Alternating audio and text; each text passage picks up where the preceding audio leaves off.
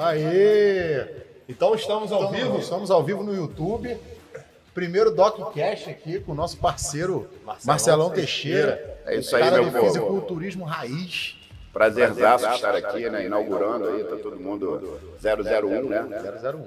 Então vamos acelerar. Bom, Vambora. primeiro te agradecer, agradecer a tua presença. A gente sabe que o dia a dia é louco aí, tem várias, vários compromissos, vários alunos, tem que tocar o CT lá também.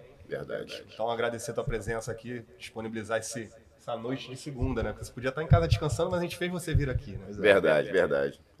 Mas, cara, para mim é um grande prazer estar aqui. Assim, primeiro que admiração total ao trabalho com vocês, cara. Assim, eu acho que a gente está precisando disso. As pessoas estão precisando de comunicação e comunicação reta, é, comunicação que realmente queira ajudar. Então é uma honra para mim estar aqui. É, e é legal, ainda vai ter tempo de chegar em casa. Vai, vai dar tempo, vai dar tempo.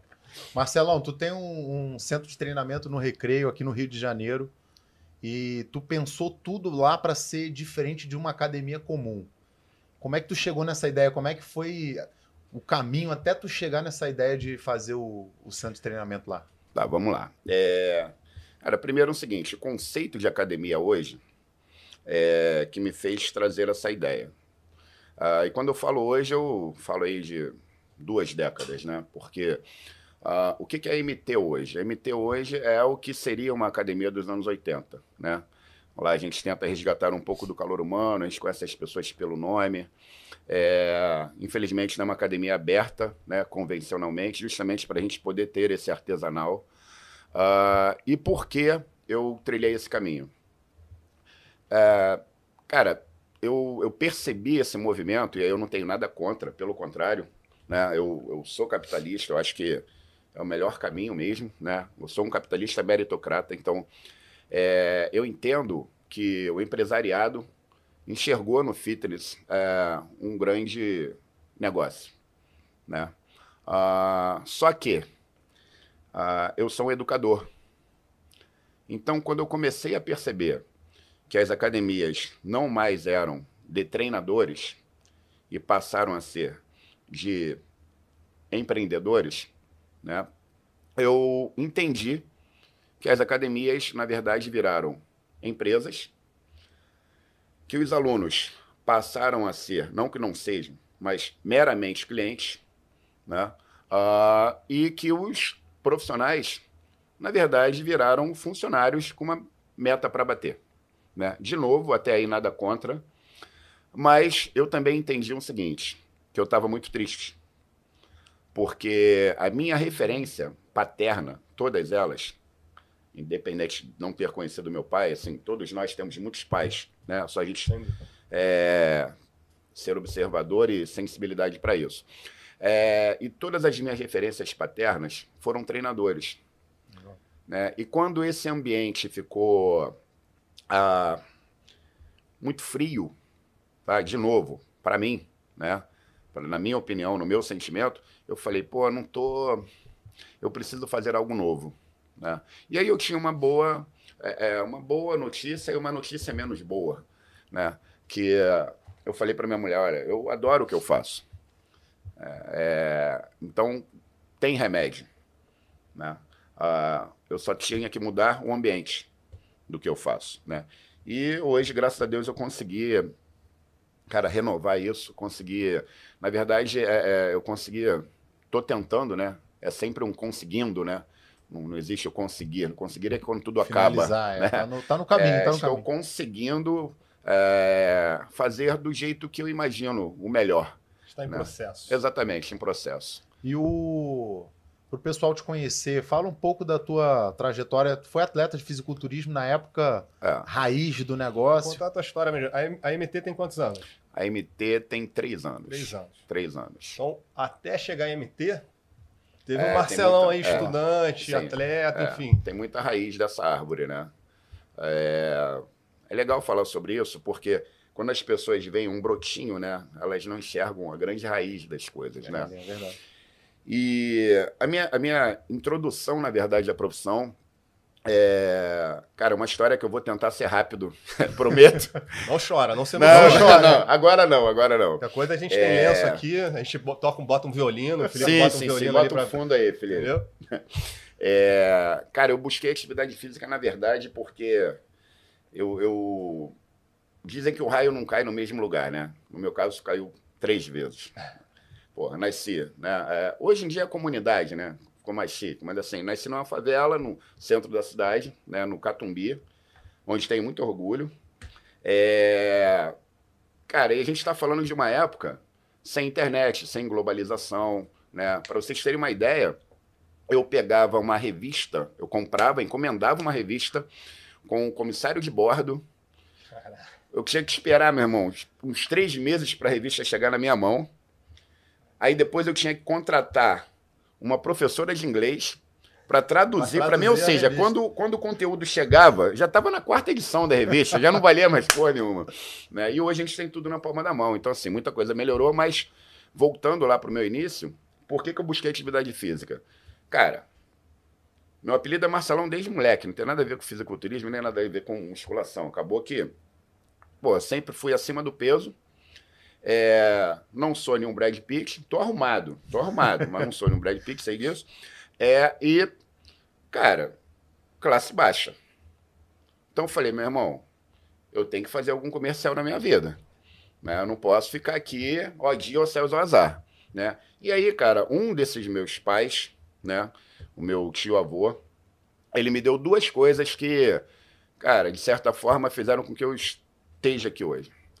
Ah, ele me deu um livro e me matriculou num clube. Falou, cara, tua liberdade está aqui. O resto vai ser mais do mesmo. E, cara, é, eu peguei um- uma paixão por atividade física, é, mais especificamente musculação, e depois lá na frente eu vou falar por que que eu grifo musculação, né? Porque a atividade física acabou virando uma coisa muito ampla, Não, né? É. Porque eu percebi uma coisa. É, quando eu estava nesse ambiente, cara, eu, eu não percebia a, a escala social. Eu, até hoje, isso é muito legal no esporte. Né? Você está com um médico, você está com um delegado, você está com, com outro cara que trabalha em outra coisa, e está todo mundo numa unidade ali. Né? Todo mundo se ajudando, todo mundo querendo, trocando ideia, principalmente antigamente se trocava muita ideia né, sobre treinamento, devido à à- à dificuldade da informação. Hoje a galera vai pro blog, né? Vai pro fórum. É, hoje, exatamente. Hoje as pessoas falam muito com quem tá longe, mas quando tá um do lado do outro, todo mundo com fone no ouvido, pô. né? E eu, cara, comecei a gostar desse ambiente, por quê? Quando eu, vol- quando eu saía de lá, né, a gente voltava pro teatro social, né? Qual que era o clube? Como era o nome do clube? Cara, eu comecei no Clube de Regatas Santa Luzia. Santa Luzia. Clube da de Alterofilismo Santa Luzia, ao lado de do Halterofilismo. ao Clube de Alterofilismo Santa Luzia. também. Que parada doida, né? Hoje a pessoa, quando entra na academia, ela, ela vai, de- ela vai atra- atrás da musculação, né? Sim, Lá atrás não, era o fisiculturismo, era o é, alterofilismo. alterofilismo. Na verdade, é, a divisão de antigamente era, você tinha as academias, né, que tinha aquela máquina polo de 20 coisas e tal. Conglomerado, né? Exatamente, que já era um público mais é, eclético, assim, o cara também corria, tinha, tinha até público feminino, tinha até mulher na musculação, e tinha o alterofilismo, que era a galera, vamos colocar aí, que é o fisiculturista hoje, hoje. né, o bodybuilder de hoje. É, então, cara, assim, quando eu comecei isso, é, eu não queria parar. Isso tu tá falando década de quê? Ah, eu tinha 13 anos de idade, vai. 13 anos de idade. né? Então eu comecei a me exercitar. É, na verdade, tudo que eu queria era ser normal. Né? Eu só queria tirar a camisa e ninguém não me zoar. Ah, porque Entendeu? era muito magro, tu era Não, era gordinho. gordo, gordinho, porra. Era tipo, pô. é, Marcelão, pô. Ah, tá, não sei, Tipo, pô. É. tu é o privilegiado desde pequeno Hoje em dia, foi forte. Sim. hoje em dia não pode zoar, né? Não, não pode. Hoje dia não pode zoar, falar nada. Tu Mas, causa é, traumas. Isso é uma coisa que eu quero falar aqui rapidinho também, voltar pra minha ideia. Já É. viu, né? Eu devo muita coisa ao bullying, tá? Eu Nós devo também, muita coisa ao bullying. Porque eu acho que só a insatisfação te move.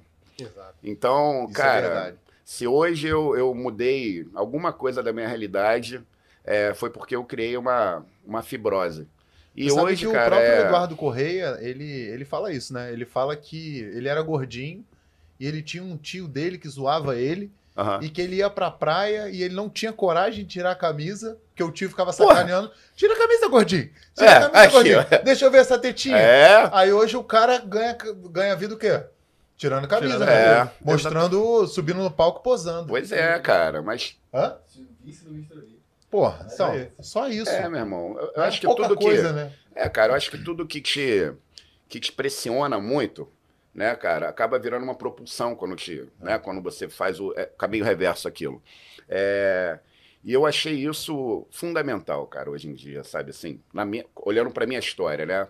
Ah, porque, meu irmão, meus apelidos eram, pô, vaca gorda, Chupeta de baleia, chupeta de baleia. Meu irmão, era só. rolha de poço, né? Hoje, é só Foi, isso. Ou exatamente. seja, foi forjado no, no bullying, né? velho? É, cara, e, e, assim, isso me fez buscar, né? Me fez buscar um caminho. E talvez, se. E é aí que eu quero tocar, e assim, cada um tem a sua reflexão, mas talvez, se é, todo mundo tivesse entendido, né? É, a minha fraqueza dali daquele momento, e fraqueza que eu digo psicológica, Aham. não estou falando de forma física, é, talvez eu estivesse no mesmo lugar, porque eu fui muito aceito, entende? Então eu acho que isso é uma coisa que, que vale a pena ser repensada. Claro que eu não estou botando pilha para ninguém Zoar ninguém. zoar ninguém, mas assim, eu acho que. Agora falando como educador, né? Eu acho que quando a gente percebe que um ser humano pode melhorar, a gente tem que ir lá e tem que dar um empurrãozinho, sabe? Não dá para aceitar tudo, né, cara? Exatamente. Ah, voltando no, no- começo né, da minha carreira, cara, eu busquei por causa disso. É, aí, com 15 anos e tal, tem sempre aquela história da classe baixa, cara, você tem que ser alguma coisa, né? E aí eu fui ser fuzileiro naval. Porque, ah, fuzileiro é isso, fuzileiro é aquilo. Eu ficava vendo filmezinho de fuzileiro, eu falei, cara, eu vou ser fuzileiro naval. Então hoje, cara, assim, te resumindo, eu sou uma síntese de eh, fisiculturismo, é, cara, trouxe muita coisa boa do militarismo. Eu acho que nada é completo, né? Então hoje eu, eu tenho muita coisa de psicologia, pô, filosofia. Ah, eu agrego vários mundos, mas assim, hoje eu posso dizer que eu sou uma síntese do fisiculturismo com o militarismo e psicologia. E, e tenho Torres também que me ajuda a Bessa a entender o ser humano. Essa- ele, ele é o uma Torres, ele tá sempre é. filosofando. é. Mas essa tua Verdade. história, essa tua história é bem legal. Assim, o esporte, ele de fato, ele resgata, né? Sim. A gente está repleto de, de, de histórias de, de pessoas que foram resgatadas por- pelo esporte, né? Sim, sim. Desde eu, por exemplo, eu tive que fazer atrás, eu fui o primeiro esporte que eu fui ali foi o judô porque eu era um moleque atentado. Minha avó falava que eu tinha o capeta no corpo, mas hoje é TDAH. É, É mais ou menos isso. E, e- e a tua história reflete muito a história do brasileiro mesmo. sim, É. sim, sim. E tu lutou e se movimentou pra sair, né? Se tu ficasse ali só é, é, ruminando aquela ideia de que ali dentro você não ia ter chance nenhuma, nada, É, cara, eu acho tu que. peitou e foi. É, eu acho que eu tive. é, eu tive esse, esse tio, né, cara, que me. assim, eu acho que tem muito a ver do, de alguém te chamar e te mostrar outros Orientar. mundos. Eu acho que a única coisa que a gente pode fazer pelo, pelo próximo é isso, né, cara? Falar, ó, existe, né? Mas se não tiver uma afinidade, se não houver o interesse, é por isso que o nome é interesse, porque é de dentro, né? Então, se não tiver um interesse, não adianta. Então, é isso eu falo para pais hoje, dia sim, dia não. Cara, é, o que você pode fazer é tocar e falar, ó, existe. Mas se o cara não, não enxergar, porque a oportunidade está em quem enxerga, cara. Certeza. Se o cara não enxergar, não adianta. Então, assim, eu, é, eu vi no esporte uma, uma expressão que equilibrou muito aquele meu momento e que me trilhou, sabe, nesse caminho. Foi muito bom. E aí, quando tu chegou nesse clube aí, hoje em dia o cara baixa um aplicativo de treino, É. ele compra É. uma planilha do coach, faz um, um coach, uma consultoria online, o cara vai lá e no outra série, Meu irmão. Como é que tu chegou Aham. lá e aí? Chegou o moleque É. no, no, no clube Então, de alterofilismo, é, os é. caras falaram, sai daqui, certo? Ó, ó, o que eu falar aqui, o que eu falar aqui é por minha conta e risco. Eles não têm nada a ver com isso. Tá? Não, porque tem negócio de processo, tá, tá na minha conta. Meu irmão, é, eu, eu era um gordo chato. Aquele gordinho que é o primeiro a chegar, o último a sair. Tá Porque, perguntando é, tudo. porque o gordo, como é que o gordo pensa? Eu, eu, eu, eu. O gordo vê número em tudo, ele vê matemática em tudo, né? É Comer um, comer dois, comer três, comer quatro. Então, porra, eu, numa época que eu cheguei e falei, cara, primeiro, meu irmão, que parecia uma jaula. Eu não sei se alguém aqui conhece o clube, mas parecia uma jaula. Tinha umas grades e um monte de cara urrando lá dentro. Eu tô falando de um período que o pessoal malhava descalço, de calça jeans. Meu irmão, era um pote de mel caro, um pote de sorvete, Coca-Cola normal. Esses caras, um calor Pré-treino, infernal, pré-treino. pré-treino, intratreino, tudo. E aí, quando eu cheguei lá, cara, ninguém, ninguém olhava pra mim. Porque não, não existia esse mercado de personal. Tava de bobeira Eu não lá, era um vamos fazer um cliente. agachamento com esse gordo aqui. É, eu não, era, eu não era um cliente, eu não era um cliente, eu era um gordo chato atrapalhando o treino dos caras, entende? É, e aí, vou contar rápido essa passagem. Cheguei lá, cara, tinha um Donga, que era um cara, meu irmão, com antebraço gigante. Esse cara foi Mr. Rio várias vezes. É, e eu via o cara nos palcos, né? E aí eu cheguei lá, ele era um professor de lá, passando sério. Eu cheguei lá, fiquei do lado dele, em pé, e ele lá, fazendo sério. Aí ele olhou pra mim, eu me apresentei pra ele, ele olhou, pulei em chinelo. E continuou fazendo sério. Aí eu tô lá. Porra, meu irmão, 20 minutos depois eu. Oi, é, eu já acabei. Aí ele, pulei em chinelo. Aí eu, porra, meu irmão, Tá de sacanagem. tá de sacanagem. Se fosse hoje, o cara já ia procurar a gerência, né? É. Cara, enfim, uma hora, meu irmão, falando pulinho de chinelo. Aí eu, pô, eu queria ele, até amanhã. Aí eu, mas eu não vou mais, até amanhã. Porra, no outro dia eu chegava lá, o cara na mesa, parecia que nunca tinha saído dali. Bebendo Coca-Cola normal, hein? E seco, pô, todo vascularizado, meu irmão. E eu gordo comendo rúcula. Falei, porra, não é possível, meu irmão. Deus é injusto. Porra, não é possível. Aí vamos lá. Aí segundo dia o cara, flexão de braço. Aí eu, pá, eu, e agora? Flexão de braço. Eu já tava te preparando, Marcelo. Exatamente. É, Meio lógico, Karate porra. Kid a parada, É, né? aí. Era exatamente assim. Aí, cara, eu falei, porra, quer saber, meu irmão? Ninguém me dá atenção, vou me virar. Aí fui domingo. A besta aqui foi domingo, sócia do clube, entrei. Entrei na musculação, musculação fechada. Eu e meu irmão. Anta e Antinha. Meu irmão menor do que eu. Eu com 13 anos, meu irmão acho que tinha, sei lá, 11 na época. Meu irmão, entrei no leg, que eu via nas revistas, né? Falei, pô, eu vou fazer os aparelhos que eu quero. É tudo meu, tudo meu. Meu irmão, entrei no leg. O leg antigo não tinha trava. A trava era leg Deus. com 300 e poucos quilos, montado. Caralho. Alguém deve ter deixado lá. A besta aqui entrou no leg, puxou o leg. Quando puxou o leg, igual uma gui- guilhotina na minha perna. Vá! E aí eu, cara, a pressão na hora baixou. Eu não tinha entendido nada, minha perna dentro do leg, na minha canela, e o meu irmão rindo. Porque ele achou que eu tava brincando. Meu irmão, a sorte foi que teve um. Tinha uma dupla de marombeiro treinando lá. E os caras viram, aí correram e tiraram o leg. Aí eu botei gelo e tal, aí fui pra Você a casa pele na mancando. canela. Porra, Inclusive, meu irmão. Marcelão tá de prótese aqui, não dá dando pra ver, tem Pois é, pois é, pois é, pois é. Então, cara, assim, por que que a gente está contando essas passagens, né? Porque o, o aprendizado é, sempre existiu, na verdade. Eu não posso dizer que ele não existia. É, ele era mais empírico, entende? Ah, num outro momento também, eu, depois de várias desistências, é, é, tentativas frustradas, né? Eu peguei um papel e falei, pô, quer saber? Mente de gordo de novo. Falei, ó, vou fazer tudo. Treinar todos Porque os se eu, grupamentos. se eu fizer tudo, não tem como dar errado, pô. Eu vou marcar todos os números da Mega, eu vou ganhar. Resumo, meu irmão. Chegava lá de manhã, peitoral. Aí tinha um, eu me lembro, vocês vão saber dessa imagem, do Arnold, aquela clássica, ele mostrando a panturrilha assim.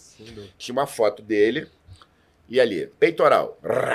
Aí Um eu ia exercício. lá, fazia todos. Levava duas horas. Aí ia no clube, comia, descansava e voltava, agora costas. Fazia todos. Duas horas. Eu ainda tinha que entender o que era, né? Meu irmão, fazia isso todo dia. Eu ficava umas cinco horas lá dentro. Até que um cara chegou, falou: Para! O cara me deu. Alfredo, o nome desse cara, ele deve ser falecido. Ele falou: Irmão, o cara me deu um esporro. Falou: Tu é maluco? Porra, tu não sai daqui, tu, tá, tu acha que tu vai ficar grande assim e tal? Aí que eles começaram a olhar pra mim. Depois de fazer muita merda. Muita- Porra, depois de- mostrar que queria. De tanta É. persistência, Exatamente. entendeu? Persistência. Então, é, cara, isso é uma coisa que é, é muito louco contar, porque nos dias de hoje, né, um cliente que está, de repente, assistindo a gente, fala, pô, como assim? Por mim eu ia embora. Mas, cara, eu vou te falar, isso é uma escola, meu irmão. Sem demagogia alguma, sabe? É, é uma escola que, assim, na verdade, ela separa o joio do trigo, sabe? É, e eu acho que isso serve um pouco para os dias. Eu, eu, eu, eu, sinto falta disso um pouco hoje, sabe? É, hoje as pessoas elas não querem ser tão testadas, tão incomodadas. É Não tem problema. conforto. né? É, não tem problema algum. O problema é que elas continuam querendo coisas grandes. Entendeu? Então, isso é uma coisa que é assimétrica, entendeu? A gente fala muito isso aqui, né? No- nos atendimentos, até às vezes em algum vídeo também a gente fala que a galera, até o Gustavo fala mais que eu, né? A galera ela quer o corpo do atleta.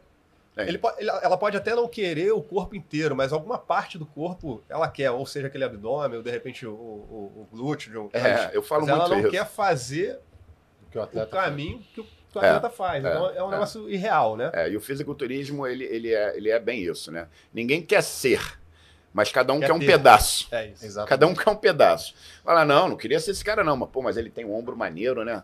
Aí, porra, não queria não, mas, pô, tem um glúteo legal, né? Eu falo, cara, mas o- não vem separado isso, né, meu irmão? Não dá pra desmembrar, né? Igual o grupamento de treino. Exatamente. É, Pô, fazer o combo, né? Faz o combo aí. Mas tu acha que o fisiculturismo é pra todo mundo ou tem essa história da genética mesmo envolvida? Sua Então, opinião. Tá, vamos lá. É... Para te responder isso, eu preciso primeiro desmembrar o que é fisiculturismo, né? É... Essa caneca tem um design. Né? Você é interiores de design, você entende. Porra, até tu. Todo mundo sempre soube. É, então, assim, é, fisiculturismo é o culto ao físico, né? A gente vive num mundo que, embora é, não seja a vida, né? A, a gente tem uma vida que é praticada no mundo que na ponta do iceberg é material, né? Ou seja, essa mesa não precisava desse design, né? Ela poderia ser- ter só a utilidade dela. Onde é que eu estou querendo chegar? Todos nós somos fisiculturistas. Esse é o primeiro ponto que eu tento esclarecer até para quem trabalha comigo, justamente para quebrar esse paradigma, né? A gente vive num mundo que é estético, Sim. né? É, e a gente começa a entender o fisiculturismo de, com, ou- sob outra ótica, né? Ah, ah, o cara que curte tatuagem está cultuando o físico, o cara que tem um barbão maneiro e cuida está é, é um fisiculturista ah, e por aí vai, né? E isso já dá uma acalmada na galera. Por que, que eu gosto de explicar dessa forma? Porque dentro do fisiculturismo existe a maioria que não é competitivo, pelo menos com- não tem a consciência da competitividade, porque o mundo também tem a- a- a, né, as suas competições, e existe o fisiculturista atleta, entende? O aluno, é, o aluno fisiculturista, ele pratica musculação. né? Na verdade, ele tem uma experiência de treino. Por que, que eu falo experiência? Porque enquanto ele não tiver uma data real, sempre será um simulado. E um simulado, por mais próximo que seja, e o Torres sabe disso, a gente falou sobre isso um dia desse, por mais que você simule ah, uma situação, o teu subconsciente sabe que aquilo não é real. Entende?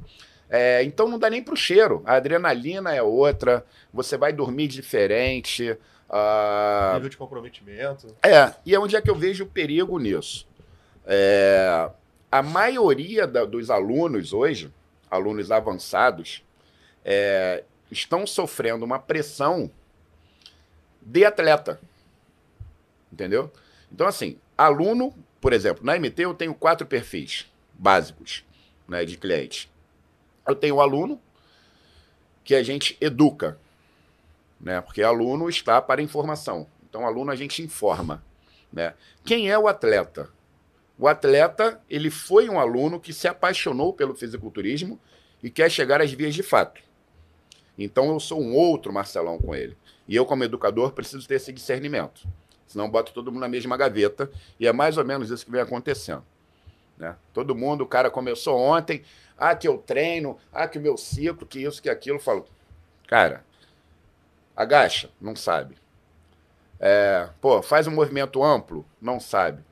Respira legal, não sabe. Assim, Tem uma base, né? A galera esquece que tem uma progressão, né? É, cara. Então, enfim, né? Ah, as coisas não são assim tão fast food, né? É, e o atleta, esse eu treino.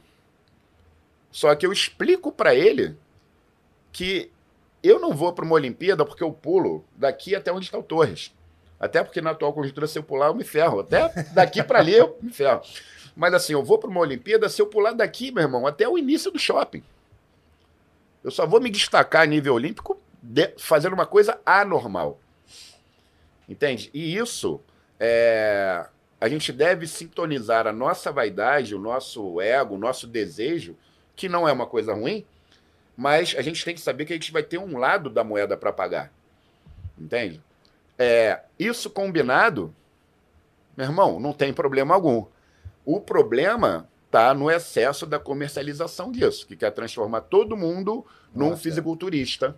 Né? Ah, e, na verdade, eles são alunos que estão tendo uma experiência de. O aluno avançado, ele está para um fisiculturista iniciante. Então é como se estivesse terminando um nível para passar de série, entendeu? Ele é um. O, o Torres será um fisiculturista iniciante. Pô, como é aluno, ele está quase avançado. Tá tentando, né, Torres? Tá tentando. Então é, enfim, e, e esse é um dos, dos motivos da MT existir, né? Ah. A gente tem esse projeto porque eu sempre vi a musculação é, com muito potencial, porque, cara, a musculação ela, ela tem uma coisa interessante. Ela é o único esporte, o único, o único, o único.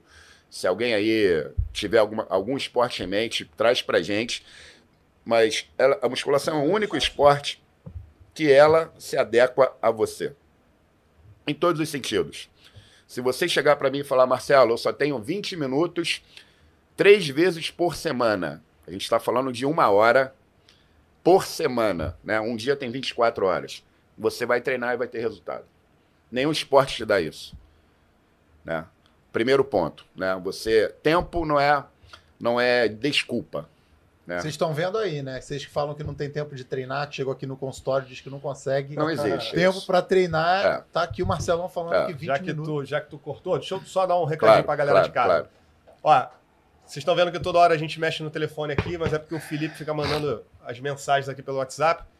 Lá no Instagram, a gente abriu uma caixinha de perguntas e as perguntas já estão chegando aqui. O, o, o Cauã mandou mensagem, Liane, o Emerson.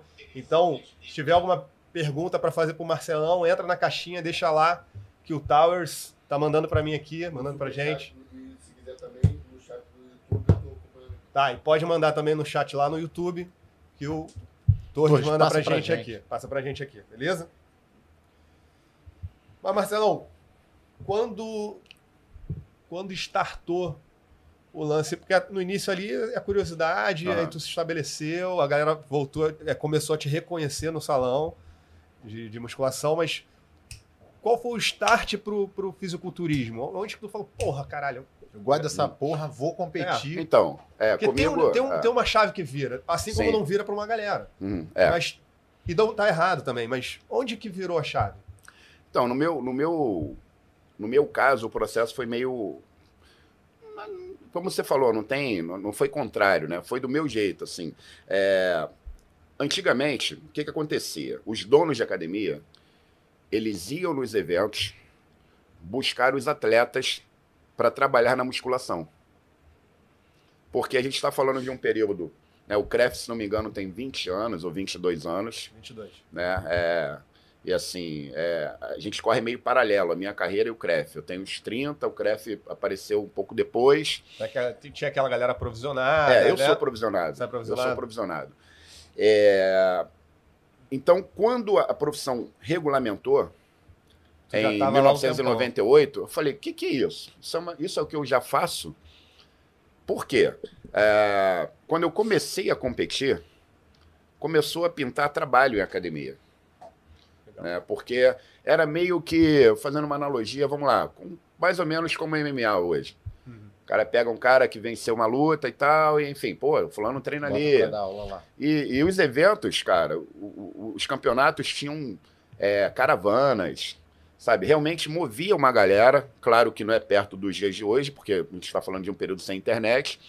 Mas assim, num mundo que dependia do presencial, o grande carro-chefe era o presencial. Entende? Então, começou a pintar trabalho porque eu, eu, quando eu saí da Fuzileiro Naval, eu fui procurar o meu treinador, que foi o Sorriso, na época que trabalhava na Pergos, e ele foi o cara. Eu, eu cheguei a competir com 21 anos como militar, mas aí não, não, não consegui dar continuidade, porque, enfim, vida de militar e tal, não, não dava para treinar, legal. Assim que eu saí, eu fui na Pergos procurar o, o Sorriso, porque ele foi a minha referência. Eu tinha competido, ele tinha me dado o troféu. E, pô, eu olhava o cara como referência para mim, desde lá de trás. Isso foi na competição com militar? Não, na competição de militar ele me, ele me deu o troféu. O troféu. Tu tinha quantos anos a primeira vez que você competiu? 21. 21. 21. É, e com 25, com 24, ele me treinou para o meu estreante. Só que na seguinte condição. Meu irmão, não tinha um tostão no bolso. Aí ele conseguiu uma bolsa na Pergos para mim. Eu tinha que arrumar a academia, tinha que fazer um monte de coisa. É, Pergos é o celeiro, né? Ainda É, Pergos sai- é uma das, ainda né, que, que é. lá atrás ainda ainda tá lá, né? Tá aí, assim, levanta, tem o legado, né? Tem. É, e eu treinava com a academia fechada, treinava na. Tinha uma unidade também no Flamengo, Botafogo, eu ficava ali. E, meu irmão, cada um trazia um negócio. Ah, toma isso aí, é, come isso e tal, e ele me ajudando, né? Eu com familiar, enfim, adoecendo, aí a Cláudia, minha esposa, já pegou esse período também, depois de um tempo. Até que eu cheguei para ele e falei, pô, sorriso não dá, meu irmão. Porra, tô vindo a pé, pô, para fazer cardio, para economizar o dinheiro do ônibus. É, cara, não dá. Ele falou, meu irmão. Aí du- duas semanas antes, a minha avó faleceu. Aí a casa caiu, né? Eu morava com ela, eu falei, cara. Aí nesse dia ele sentou, e aí são coisas da sabedoria de um treinador, a moda antiga, né? Ele percebeu a minha, o meu estado emocional. Ele me levou no restaurante, ali na praia do. Aqueles restaurantes de praia, Botafogo ali. Me deu o cardápio e falou: come o que tu quiser. Faltando duas semanas pro campeonato. Meu irmão, aí eu olhei pra ele. Falei: tá maluco? Ele falou: é. Pode comer. Tu não quer desistir? Aí eu, não, mas eu falei, quer desistir ou quer competir? Aí eu falei, pô. Aí ele, não, agora tu vai comer. Meu irmão, comi, parece, tava com uma fome de 10 mendigos, bro. Pô, tá três meses de dieta, comi horrores. É, e ele falou, ó, vamos lá, dormi na casa dele. Meu irmão, acordei seco, igual uma, porra, igual uma barata. mano. Acordei, acordei todo vascularizado, porque ele entendeu. E aí, é isso que eu acho legal. Isso que eu, assim, de cada, por cada pessoa e cada ambiente que eu passei, eu trouxe algo para mim. Eu acho que isso é se fazer, né? É, e isso eu trouxe muito, sabe? É, do, do, de entender o abstrato, entender o que não é visto. Falar, pô, meu irmão, esse cara, a mente dele tá precisando de outra coisa. Então eu vou dar o que a mente precisa para liberar o corpo. Poucas pessoas têm essa sensibilidade hoje, sabe? E esse cara teve essa sensibilidade comigo e eu procuro me aprofundar nela o tempo inteiro. Né? Porque, na verdade, a gente trabalha com pessoas, né, cara? É, E aí eu comecei a competir pela Pergos, é, fui campeão de estreante, campeão carioca Primeiro pela campeonato Pergos. que tu entrou, tu já ganhou. Foi foi meu segundo, na verdade. Teve um pequeno com 21 anos, como era militar, mas foi interestadual. É, depois fui campeão no estreante, que foi uma galera que formou muita gente boa nesse período. Foi um campeonato bem competitivo, então. E foi legal, cara, porque tinha um cara lá, um professor, Tomás Aragão, meu amigo, um beijo também, é, que trabalhava na Pergos, que já tinha longa data lá, né? E a gente teve uma competitividade bem sadia, né? É, nós éramos da mesma equipe. E acabou que foi uma coisa que me deu uma certa evidência na época, porque ele era muito evidente. Né? Então acabou que foi uma coisa legal. É, mais tarde eu, eu entrei para a equipe da Pergos como professor. É, e foi assim que foi. Então, quando eu. Aí de- eu tô falando antes de radar, não existia academia radar, eu inaugurei a radar, a gente ficava na Heavy Dutch, Heavy Dutch. Copacabana, tudo em Copacabana. tudo ali, tudo ali. Copacabana, é, Pergos era a única que era do Botafogo. outro lado do túnel, né? Mas era ali, né? A meiuca. Então, quando quando esse, esse mercado, vamos colocar assim, né, começou a aparecer, é, eu estava vindo pro recreio. É, tinha um alemão já falecido, Thomas, que, como todo bom alemão, vinha para Copacabana. E o cara, era, o cara era gigante, meu irmão. Gigantesco. Gigantesco e rosa. é. E aí o cara treinava com a gente, né? Só treinava com a galera em Copa. E ele se casou com uma brasileira, veio morar no Recreio e trouxe a, uma academia toda para o Brasil. Pô, a gente está falando de aparelhos da Precor, Nautilus, porra, há 20 anos atrás. Então foi assim, supra-sumo, né? E eu fui um dos que ele convidou é, para montar com ele, né? Essa academia, na verdade. Então a gente, eu tomei essa iniciativa, vim para cá, e aí aqui, cara, que eu fui tendo uma, uma visão de que a coisa estava fomentando, né? Só que era uma coisa, eu brinco até hoje, eu falo, cara, quando as pessoas reclamam de trabalho, eu falo, cara, esse negócio de trabalhar deve ser chato, né? Porque ainda bem que eu dou aula, assim. Foi uma Bom. coisa que foi orgânica comigo, sabe? Eu nunca tive uma intenção de, pô, caraca. É, então hoje, até quando as pessoas. é, isso tem muito a ver do livro. é, quando a galera chega e, ah, eu quero ser personal, eu falo, cara, eu não sei, é, é, assim, te, é, te ensinar uma coisa que ninguém me ensinou. Entende? Como você vai entrar, como você vai se posicionar, como é, mercado, nicho. Eu entendo de gente e de vida. Entende? E aí eu reúno a minha experiência do esporte às pessoas que estão comigo. Mas é só isso, entendeu? Que eu posso dizer, né? Ah, então, cara, aconteceu dessa forma, meio invertida, né? Porque as pessoas geralmente têm uma carreira acadêmica, né? E aí depois elas, ah, vou fazer um curso, vou me especializar em musculação. Ah, a muscula- É. a musculação meio que te escolheu, né? É, exatamente, exatamente. Eu posso até fazer uma analogia aí com religião, cara. A musculação, ela foi meu, sabe, assim, é, até pela própria palavra, né? Religar, né? É. Ela me, ela me, me, me reconectou, assim, me É deu um resgate, né? rumo. Gente É, ela me deu uma prosperidade, ela me deu tudo, cara. Se eu conheço algo do mundo, se eu tô aqui com É vocês. porque tu chegou a competir fora, né? É, a gente, a gente participou da NABA, né? Quando teve a primeira é, introdução da NABA ao Brasil, né? Então foi legal porque na época competia eu, o Andrezão e o Pedra. Na, todo mundo na pesada. Então era uma coisa chata, porque, por exemplo, eu e o Andrezão na época a gente era, pô, a gente treinava junto, pô, da mesma equipe, né, da Pergos, o André trabalhou na Pergos de muitos anos também. E, cara, chegava no palco, porra, um, sabe, tinha que enfrentar o outro. Então, é, na Naba foi legal porque é por altura. Então, assim, o, Andrezão né? era classe 1, eu era classe 2, o Pedrão era, era classe 3, e aí acabava que o Rio de Janeiro ficava melhor representado, porque cada um ia de frente com outros caras, né? É, e também foi uma categoria de uma é uma federação de construção.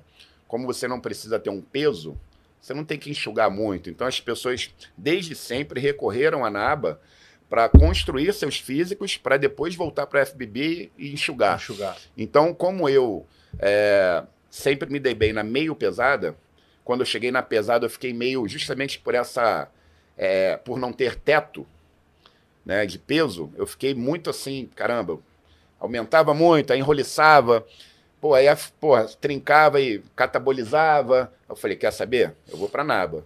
Porque na Naba eu consegui um meio termo e consegui bons resultados na Naba.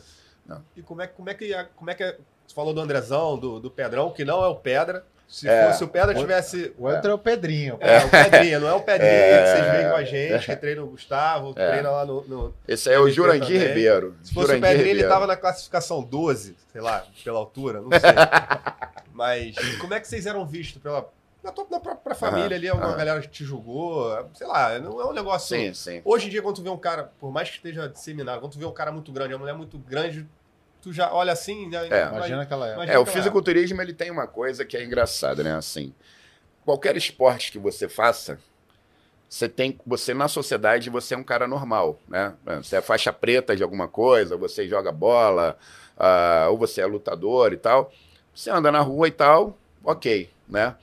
O fisiculturismo não tem como tu deixar em casa. né? tu não tem como deixar o corpo em casa e ir pra rua. Então, é, assim, falando de família, é, no caso da minha família, a família que, que, que eu tenho, que eu tive na época, não entendia nada, né? E ah, o preconceito, né? Ah, tu vai deixar de ser, vai deixar, vai sair da marinha, vai deixar de ser fuzileiro para ficar em academia, né? É, claro que hoje, graças a Deus, eles têm um outro pensamento sobre isso, né? É, até devido é, à carreira, né, que a gente constrói. Então, acho que as pessoas vão entendendo melhor o que você queria fazer. É, agora, em relação a olhares, é, realmente as pessoas julgam muito, né? O que também para mim, é, como tudo que me incomoda, me, me, me leva para frente, né? Eu gosto muito quando eu consigo ter uma conversa com pessoas de outro mundo que as pessoas entendam que dentro de um corpo existe uma pessoa, entende? É, porque tem esse estereótipo, né? Tem, Acha infelizmente que o tem. marombeiro grande, o cara é burro, É, o é. cara é sem jeito, não É. faz nada na vida, só vive enfiado dentro de academia, não estuda, não faz nada. É, o que, o que na verdade é uma contradição em si só, né? Porque, voltando a falar de um mundo que é estético, né? ah, a aparência, né, cara? O autoestima, acho que isso tá. é, as pessoas vendem isso de uma forma muito lúdica, né? Por exemplo, é, um cliente me procura e fala: Ah, eu, eu quero é, para bem-estar. Eu falei, mas você está se sentindo mal? Está com algum desconforto? Porque, assim, defina bem-estar, né? Então, assim, é mais uma... Um outro termo também, é, que é um preconceito velado. Ah, é para qualidade de vida, né? Qualidade de vida. Então, tu tá, chamando, tá dizendo que a minha qualidade é uma merda. Entendeu? Então, assim, não... Faz sentido. Faz, total, é. O que, que é qualidade de vida, entendeu, Você cara? não chega, Assim, não, então, eu quero um negócio, mas não quero ficar assim igual você, não. É, quero como só- se, né? Assim, o cara fala, não, então, cara, não, porque eu fazia natação e eu já sou muito. Enfim, tem de tudo, né? É, mas isso foi uma coisa legal a gente falar um pouco sobre isso. Isso é um paradigma que eu tento quebrar aqui também e que eu aprendi lá fora, cara. É, a gente frequentou, e, cara, todo local, as pessoas falam muito, pô, você quer ir lá pra fora, você gosta de competir lá fora, tem que valorizar. Claro que tem que valorizar. Só que é o seguinte, acontece uma magia que é muito doida, assim. Embora você fale é, outro idioma, você fala o mesmo dialeto. É. E aqui a gente fala o mesmo idioma, mas, cara, poucas pessoas falam o mesmo dialeto, sabe? Então, assim, é, a gente perde muita oportunidade de troca de conhecimento, de experiência, de vivência, por conta dessa, dessa divisão, que não tem nada a ver com partilha, sabe? O que a gente está fazendo aqui é compartilhar. Dividir é falar, não, isso aqui é meu, isso aqui é teu, isso aqui é teu. Então, nós três ficamos menores, né?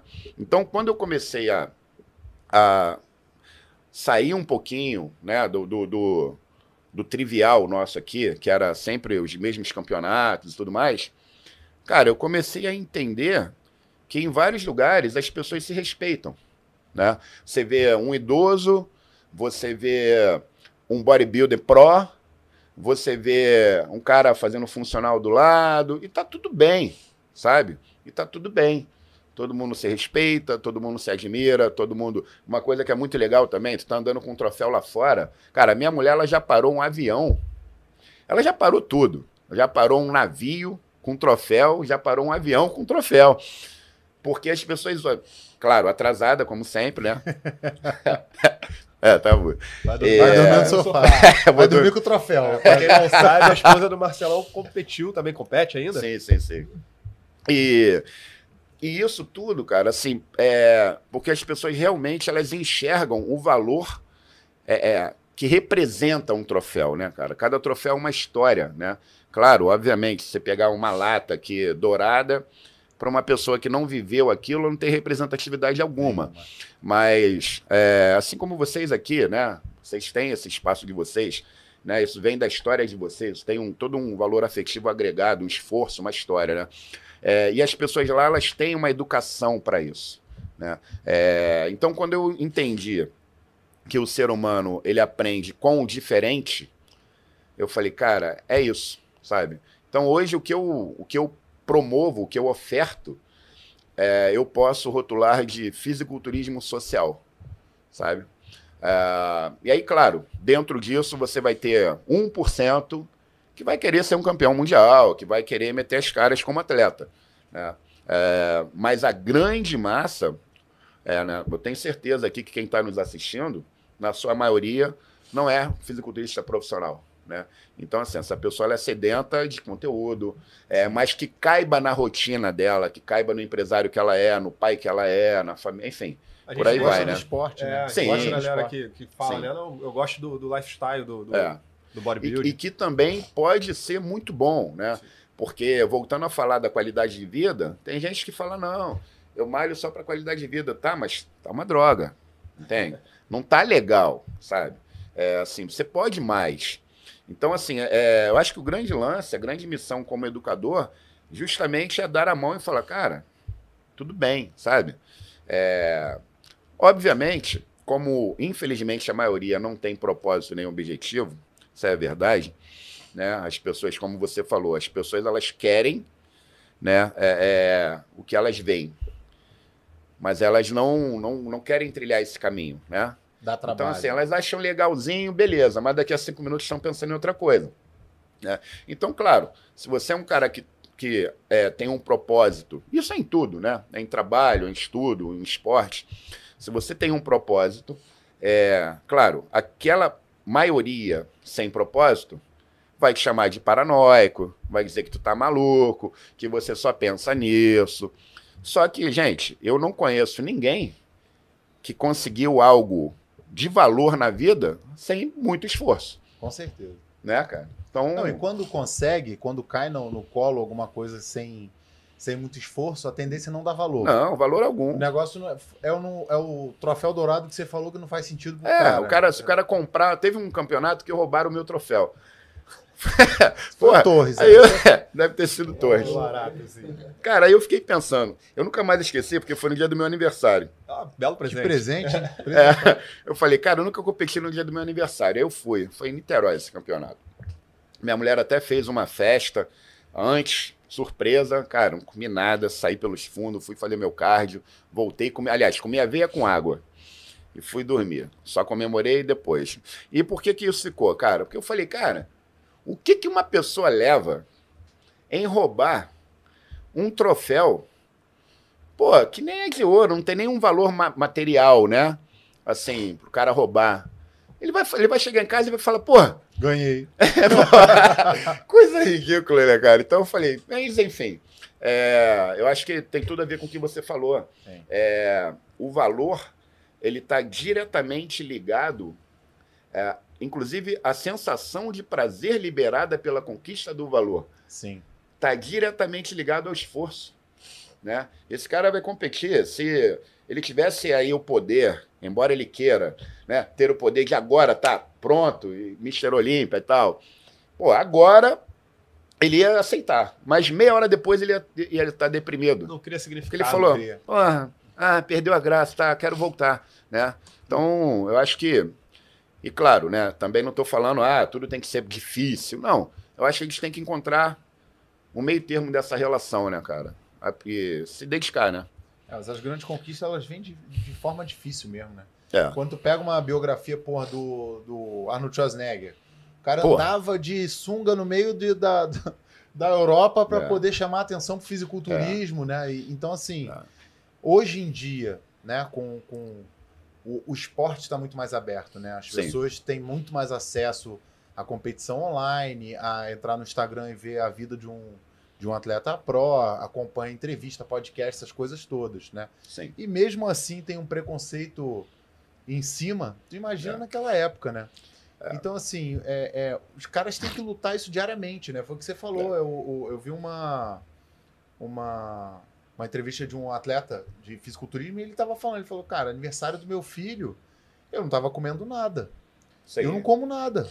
E, e, e as pessoas chegavam, porra, mas você pode comer, cara. Tu tá bem, come É, aí. Porra, é. é. só um brigadeiro, é só um brigadeiro. E o cara tem a meta dele, né? Sim. Então, quando o cara tem um objetivo, ele tem uma meta, ele faz acontecer. Foi aquilo que a gente falou no início, né? A Sim. necessidade faz o sapo Pular, pular, né? né? Não- Exatamente. Não, tem muito jeito. Ontem eu tava no, num churrasco e tinha um amigo meu falando que precisava emagrecer, porque engordou muito na pandemia. Muita gente engordou na pandemia, né? Todo churrasco tem esse esse Sempre amigo que para a tem, gente é, lá. É, sempre tem. Pô, E aí o cara tava falando que ele tava, queria emagrecer, mas, pô, mais a cerveja, mas era muito difícil, não sei o que, que ele não conseguia ficar cinco dias na dieta. Aí o filho dele passou, eu falei, cara, se tu não emagrece por você, emagrece pelo teu filho. Sabe é, por quê? Ele, é, ele é, tem energia e tu não vai conseguir acompanhar. É. E daqui a pouco tu tá aí cheio de dor no joelho, cheio de dor no quadril. E, e para você tanto faz, porque isso não tá, te não tá te incomodando, né? É. Porque tu não quer mudar, tu não quer tentar e gera um esforço. Então, se tu não tem a meta para você, bota a meta nele. Porque É. tem que ter uma meta. Se você não tiver um objetivo, você não fica. Não, galera, eu acho que a galera não, não quer pagar o preço. As Porque pessoas- não tem o objetivo. Entendeu? As pessoas não entendem que tudo tem um preço a se pagar. É, sim. E mesmo que ele não escolha emagrecer por ele ou pelo filho, ele vai pagar o preço de não emagrecer. Sim. Então as pessoas elas não alinham é, é, conduta com buscas e, e, e- e tem que pagar o preço. Tudo tem preço. Dói ser gordo, dói ser, ficar forte, dói ter que competir, dói não ter É, qualidade a dor de é, vida. tudo é uma dor. inerente à vida, É, né? isso Uma é. dor, ela sempre vai estar com você, né? Quem tá vivo sente dor, né? Isso aqui só existe, né? Agora a gente está vivo, então a dor é inerente. Exatamente. É, eu acho que, assim, você falou um- uma coisa muito legal, que é a questão, pô, faça pelo teu filho, né? E, e por que, que é legal a gente falar sobre isso? Porque como é, o fisiculturismo, a musculação, ela é muito estética, né? É, e a gente está num momento legal também, né? Questão de pandemia e tudo mais, as pessoas pararam para refletir um pouquinho sobre a saúde Verdade. né? É, e aonde eu quero chegar? Cara, a musculação ela é tão bacana que ela ainda te dá um shape melhor. Tá? Mas isso é um bônus. Isso é um, é um, é um, é um prêmio, sabe? No final lá da coisa, você está melhorando. É, e aonde que eu acho que o pessoal perdeu um pouquinho a mão? A coisa deixou de ser de dentro para fora só para querer esse braço, esse abdômen, esse shape. É isso. né? E o até valor. ficou meio invertido. Hoje em dia as pessoas abrem mão da sua saúde para ter isso. Né? É, então acho que a gente está num momento legal para resgatar esses valores, por quê? Meu irmão, no frigir dos ovos, e é por isso que eu não faço propaganda, a musculação ela é um subconjunto para a vida.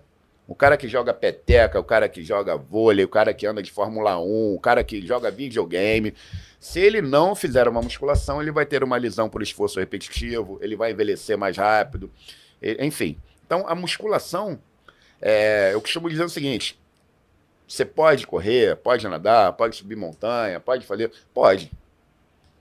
Gosta? Faz. Mas precisar, você só precisa de musculação. Se fizer bem feita, ali você tem cardio, você tem uma coisa que é só para você, você tem uma coisa que cabe no teu tempo, na tua força, no teu metabolismo, o que tem que ter uma estratégia legal.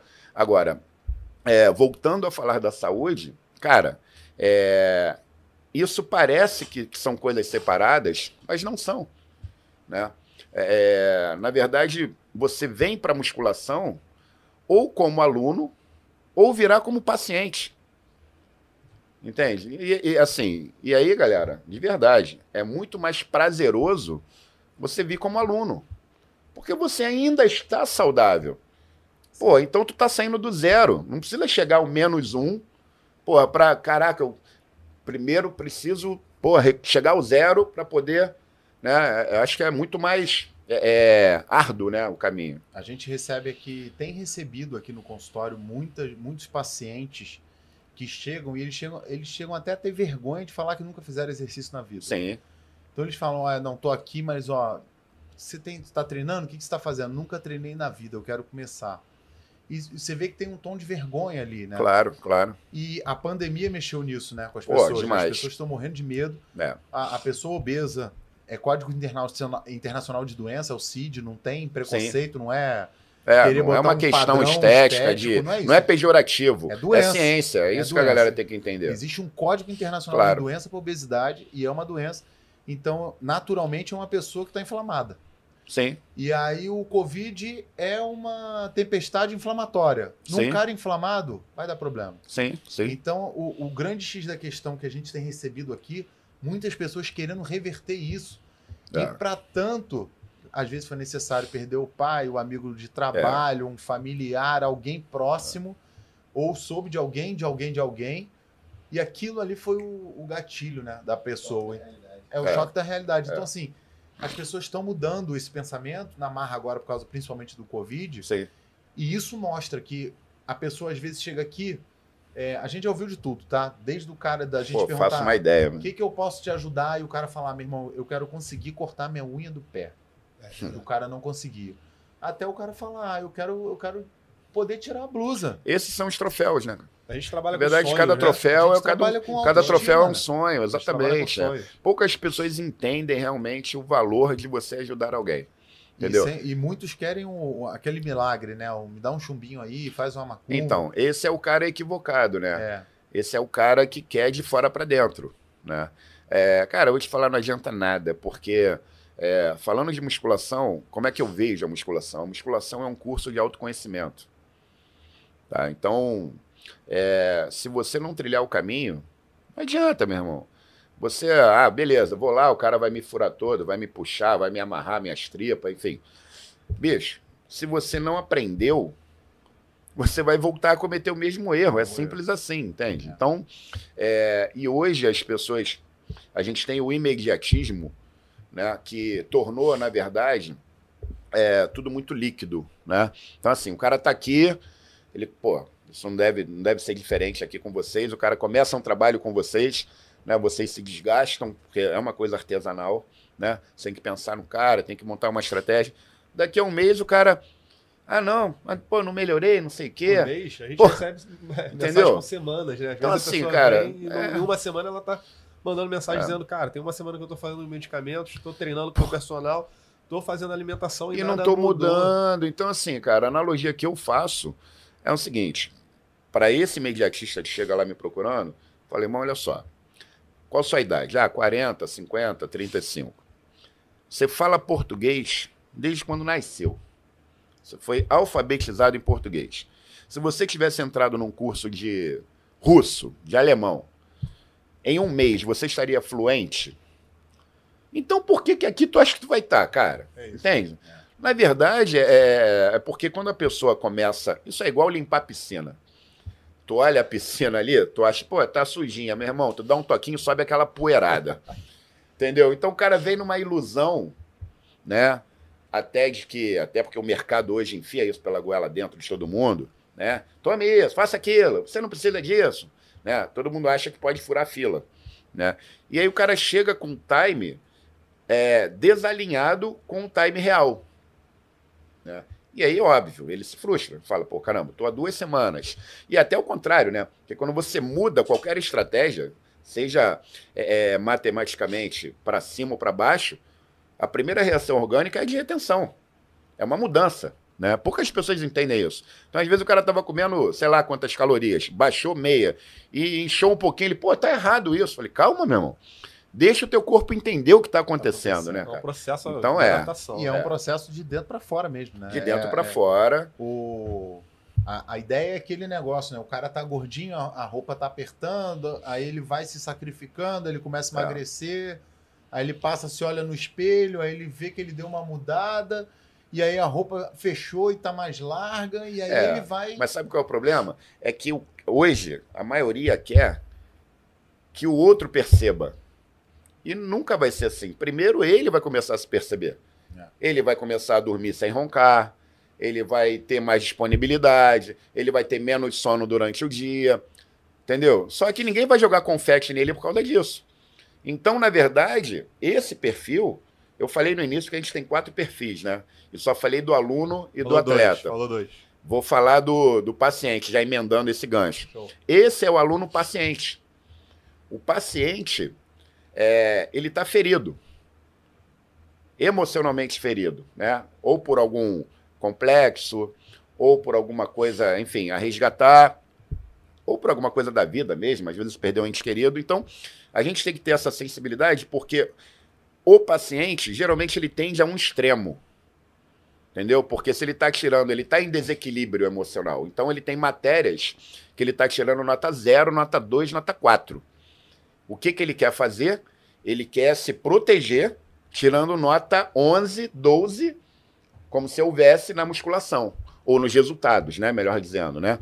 Então, esse cara, ele, ele quer um resultado logo, imediato, né? Que vai servir como um bálsamo para ele. Né? Vai vir, a- a- aqui vai ser a minha cura. Né? É, esse cara, ele não quer, na verdade, uma auto-melhora. Ele quer um aplauso, né? E aí a gente tem que ter essa sensibilidade. Porque tem muita gente assim, cara. Hoje em dia tem gente que toma remédio pra dormir, remédio pra namorar, remédio pra rir, remédio pra não sei. Porra, o cara chega lá, porra, 20 e poucos anos, ah, acabou meu pré-treino. Porra, não consegue treinar, porra. Falou, meu irmão, lava o rosto ali, vem e dá uns gritos aí, cara. É isso aí. Porra! Porra! Eu, Porra, aquele meu dia que a irmão. gente foi treinar a Tu perna, imagina? foi pré-treino demais, né? Não aguentei nem. Porra, no dia da, no dia da perna, canela. Falando Eu me lembro pra de caralho. você falando, pô, tô suando na Minha canela. canela tá suando. Muito bom. O Pedra Muito meteu bom. mó pilha, ó. Amanhã eu treino com o Marcelão, Pô, carrossel mas, da morte. Mas aquilo foi pressão emocional do fudido. Pedrinho. Foi, pô. foi. Aí eu falei, não, vou tomar O um treino em si, Ó, cara, não, tem, pô. não tem treinado não, mas eu fiquei sabendo que tem um cara que treina aí com vocês que o cara fica conversando mais do que... Pô, nem fala, meu irmão. O cara parece até vereador de academia. Torres Pô, eu tive até que comprar um apito. O apito? Tô dando aula de apito por causa desse cara aí, cara. O cara, Pô. meu irmão, o cara quer agariar votos, né? É. Ele Não, quer- e agora eu não sei o que, que ele tá fazendo, que ele fica lá, ele dá várias voltas, aí vai no negócio, aí volta. Aí, pô, no meu, tô no meu quarto atendimento, ele tá lá. Aí volta com outro penteado. Eu falo, pô, meu irmão, o cara tá querendo inovar mesmo, né? Vai ser igual o cabelo que vai subir. Sim. ai, ai. Marcelão, isso que você falou de, de não só da questão do imediatismo das pessoas, mas também a- você acabou falando, eu não vou lembrar a palavra exata, mas você falou de benefícios que o, o- o atleta, o praticante, o teu aluno, que é nosso paciente também, né? Sim. Esse- essa galera lá fica circulando ali nesse métier. Ele, ele fica tão focado no, no resultado final que ele deixa de observar os, os resultados que estão vindo Que é o verdadeiro resultado. que é o verdadeiro resultado, isso. Então, assim, o cara fica ali, porra, sei lá, de tudo, né? Tem de, do cara, por incrível que pareça, tem um cara que sobe aqui e ele quer ter 40 centímetros de braço. É. E não- como se a vida dele fosse isso, 40, Exatamente. 40 centímetros de braço. E aí, porra, você falou de, às vezes o cara melhora o sono, às vezes o, o cara consegue amarrar o cadastro, igual o Gustavo falou, o cara consegue tirar a camisa, sei lá, tem vários outros benefícios Claro. que a gente vai colhendo ao longo da Que são preparação. degraus, né, cara? Pra ele chegar lá. E a galera fica tão focada nesse, nesse produto final e esquece. Porra, deixei de roncar. É. Minha mulher tá dormindo melhor, melhorou até meu relacionamento. Mas esse é um perfil que desiste muito fácil. Porque só valoriza o macro, entende? E ele não entende o seguinte, cara. Isso é uma construção. é. Até porque isso aí é mais ou menos do que o cara achar que é aprender a somar, multiplicar, dividir e tal. Não, não serve para nada. Né? Aí o cara começa numa equação lá do segundo grau, só que chega no final, se ele não souber isso, ele não tem o produto final, entende? Então, assim, e o cuidar da saúde num todo, né? Para quem treina, para quem busca, é, é, um, é um aprendizado constante, cara. Porque hoje, eu posso te falar, o, o- a, a grande relevância hoje chama-se percepção. Né? Então, assim, é, a, a gente é chamado o tempo inteiro para fora de nós mesmos. Né? É, o tempo inteiro. né? Então, hoje, até isso, se não me engano, já é até catalogado na psicologia como é, síndrome do pensamento acelerado Acelerado. né? SPA. Ah, né? Então, assim, é uma coisa é, é, que é um fato, né? não é uma coisa pontual. né? A gente está lendo, daqui a pouco tu perde a frase, tu vai para um outro pensamento. É, E como é que eu vejo hoje a prática da atividade física? Como uma grande ferramenta ah, que eu posso comparar aí, cara, a uma meditação ocidental, entende? É, é o teu momento, o momento de você olhar para dentro e você perceber, né? Por exemplo, ah, eu estava comendo aveia, né? Pô, comi manga. O que, que aconteceu? Como é que eu acordei? né? pô, fui no banheiro, não fui? Retive líquido, não?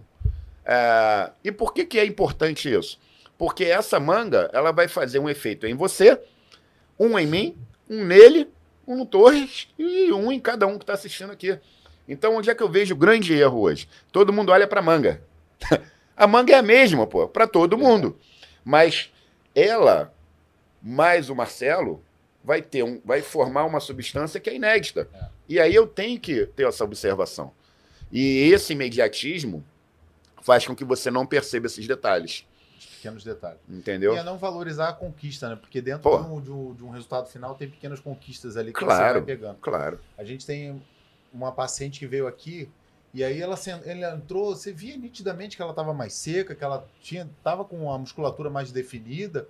A gente até às vezes se empolga mais, né? É, isso a gente comenta direto. Aí ela sentou meio cabisbaixa, a gente foi, tá triste, ela tô, não tive muito Isso é um resultado. balde d'água, né, cara, na nossa cabeça, né? É. Cacete, né? Eu falei, não, teve resultado. Visualmente você tá com, com resultado.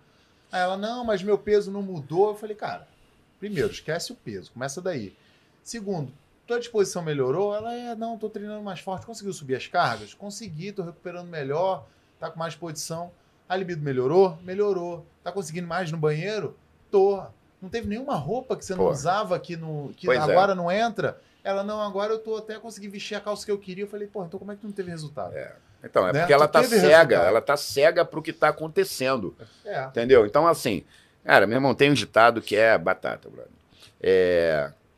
Ame o que você tem para ter o que ama. E tem gente que só tem, meu irmão, foco no que quer, mas amaldiçoando o que está acontecendo. Então ela nunca vai chegar, cara, porque o caminho é, é- o caminho é esse. É a frustração Então, eterna, né? Exatamente. Se ela não valorizar o que está acontecendo hoje, até porque ela tem que ter um. Motivação é uma coisa engraçada, né? Porque motivo é sempre de quem sente.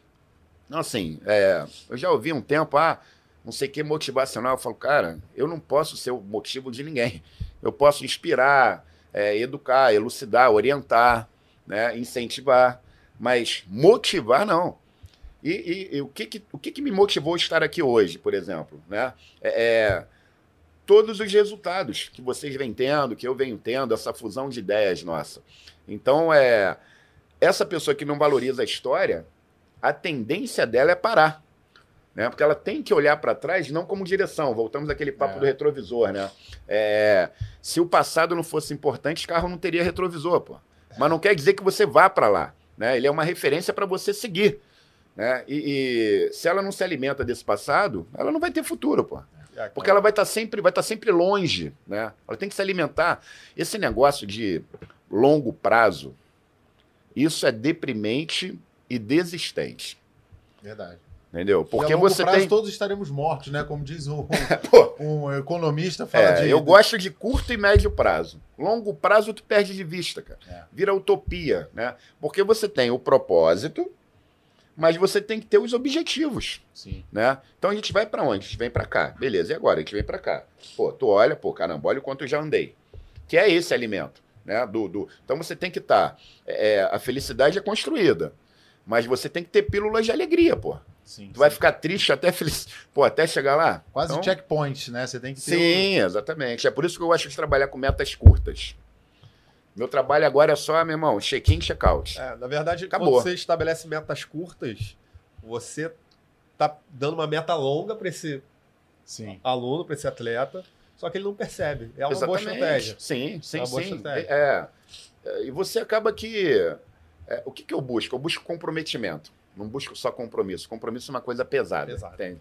Comprometimento é quando você está metido no compromisso, você está ali envolvido com a coisa.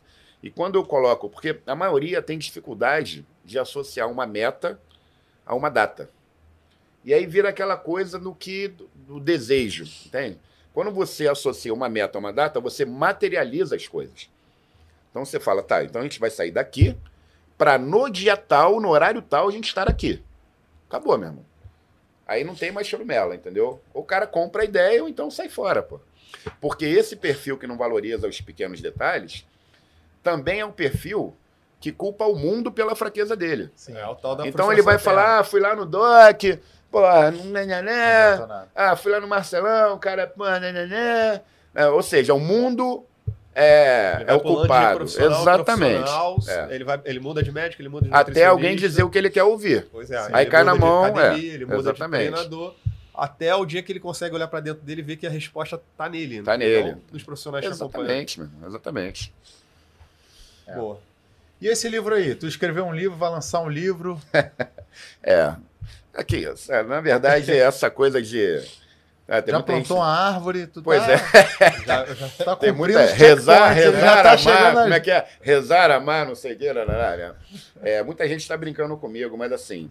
é, cara, vocês sabem quanto a musculação, eu repito isso, quanto eu sou grato, né? é, ao esporte. E esses dois anos, esse livro começou, na verdade, com a pandemia, né? Porque a gente estava perto, na verdade, a minha esposa estava perto de um campeonato, né, lá em Luxemburgo, onde ela já foi campeã mundial lá, então a gente ia tentar um Foda, bi. então eu não sabia que tua mulher tinha sido campeã. É, foi bem legal. Luxemburgo, viu, Torres? Tu vai É. disputar em Caxias. Porra, aí, vamos, Entendeu? vamos dar porrada, né, gente? Vai ser cancelado. Ah, não, nada pois contra é. Caxias. Mas, ó, mas era melhor ir pra Luxemburgo do que pra Caxias, hein?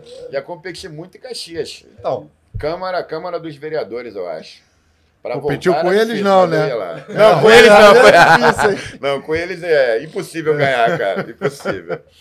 E aí, cara, o que, que aconteceu? É, de repente o mundo né, fechou. É, e era, é, é ainda né, um, um evento importante pra gente, porque, cara, a gente chega lá, quem é a Federação do Brasil? Sou eu e ela. Né? Então eu forro lá um negócio, ela deita no chão. E, meu irmão, eu tenho que cruzar, eu mesmo cabecear, eu sou o coach, eu sou representante do Brasil, eu tenho que entender o alemão falar alguma coisa, eu tenho que, enfim. É, e a gente, guardado as devidas proporções, cara, a gente conseguiu ganhar lá. E Foda, isso foi maneiro. muito legal, isso foi muito legal, assim, sabe? É, ela até, pô, as pessoas sempre perguntam por ela lá, porque ali, cara, tudo perto, né? Então tem vários campeonatos, o cara tá na França, tá não sei onde, tá não sei o quê, tá na Alemanha, volta. E a gente não dá para ficar cruzando toda hora o oceano fazendo É. essa brincadeira. Né? E mesmo assim, é, quando a gente chega lá, a gente se posiciona bem e tudo mais. Então, quando aconteceu esse, esse fechamento aí mundial, cara, ficou um buraco muito grande, né? Na cabeça de todo mundo. E na nossa ficou um abismo, né? Porque assim, ela já estava realmente semi-pronta, estava começando já entrar naquela adrenalina da hora H, né? E a gente teve que parar. E aí é, eu falei, cara, eu tenho que tirar algo bom disso, né? Comecei a pensar, ah, comecei a tentar buscar inspiração, né? E eu falei, cara, eu sempre quis é, me comunicar com a minha profissão, né? Porque isso eu coloco no livro. É, as pessoas confundem muito uma pessoa agradecida com uma pessoa grata. né? Ah, agradecer é um verbo, né? Então a gente consegue conjugar aqui. A palavra gratidão a gente não consegue conjugar, porque ela não é um verbo, né? ela é uma ação.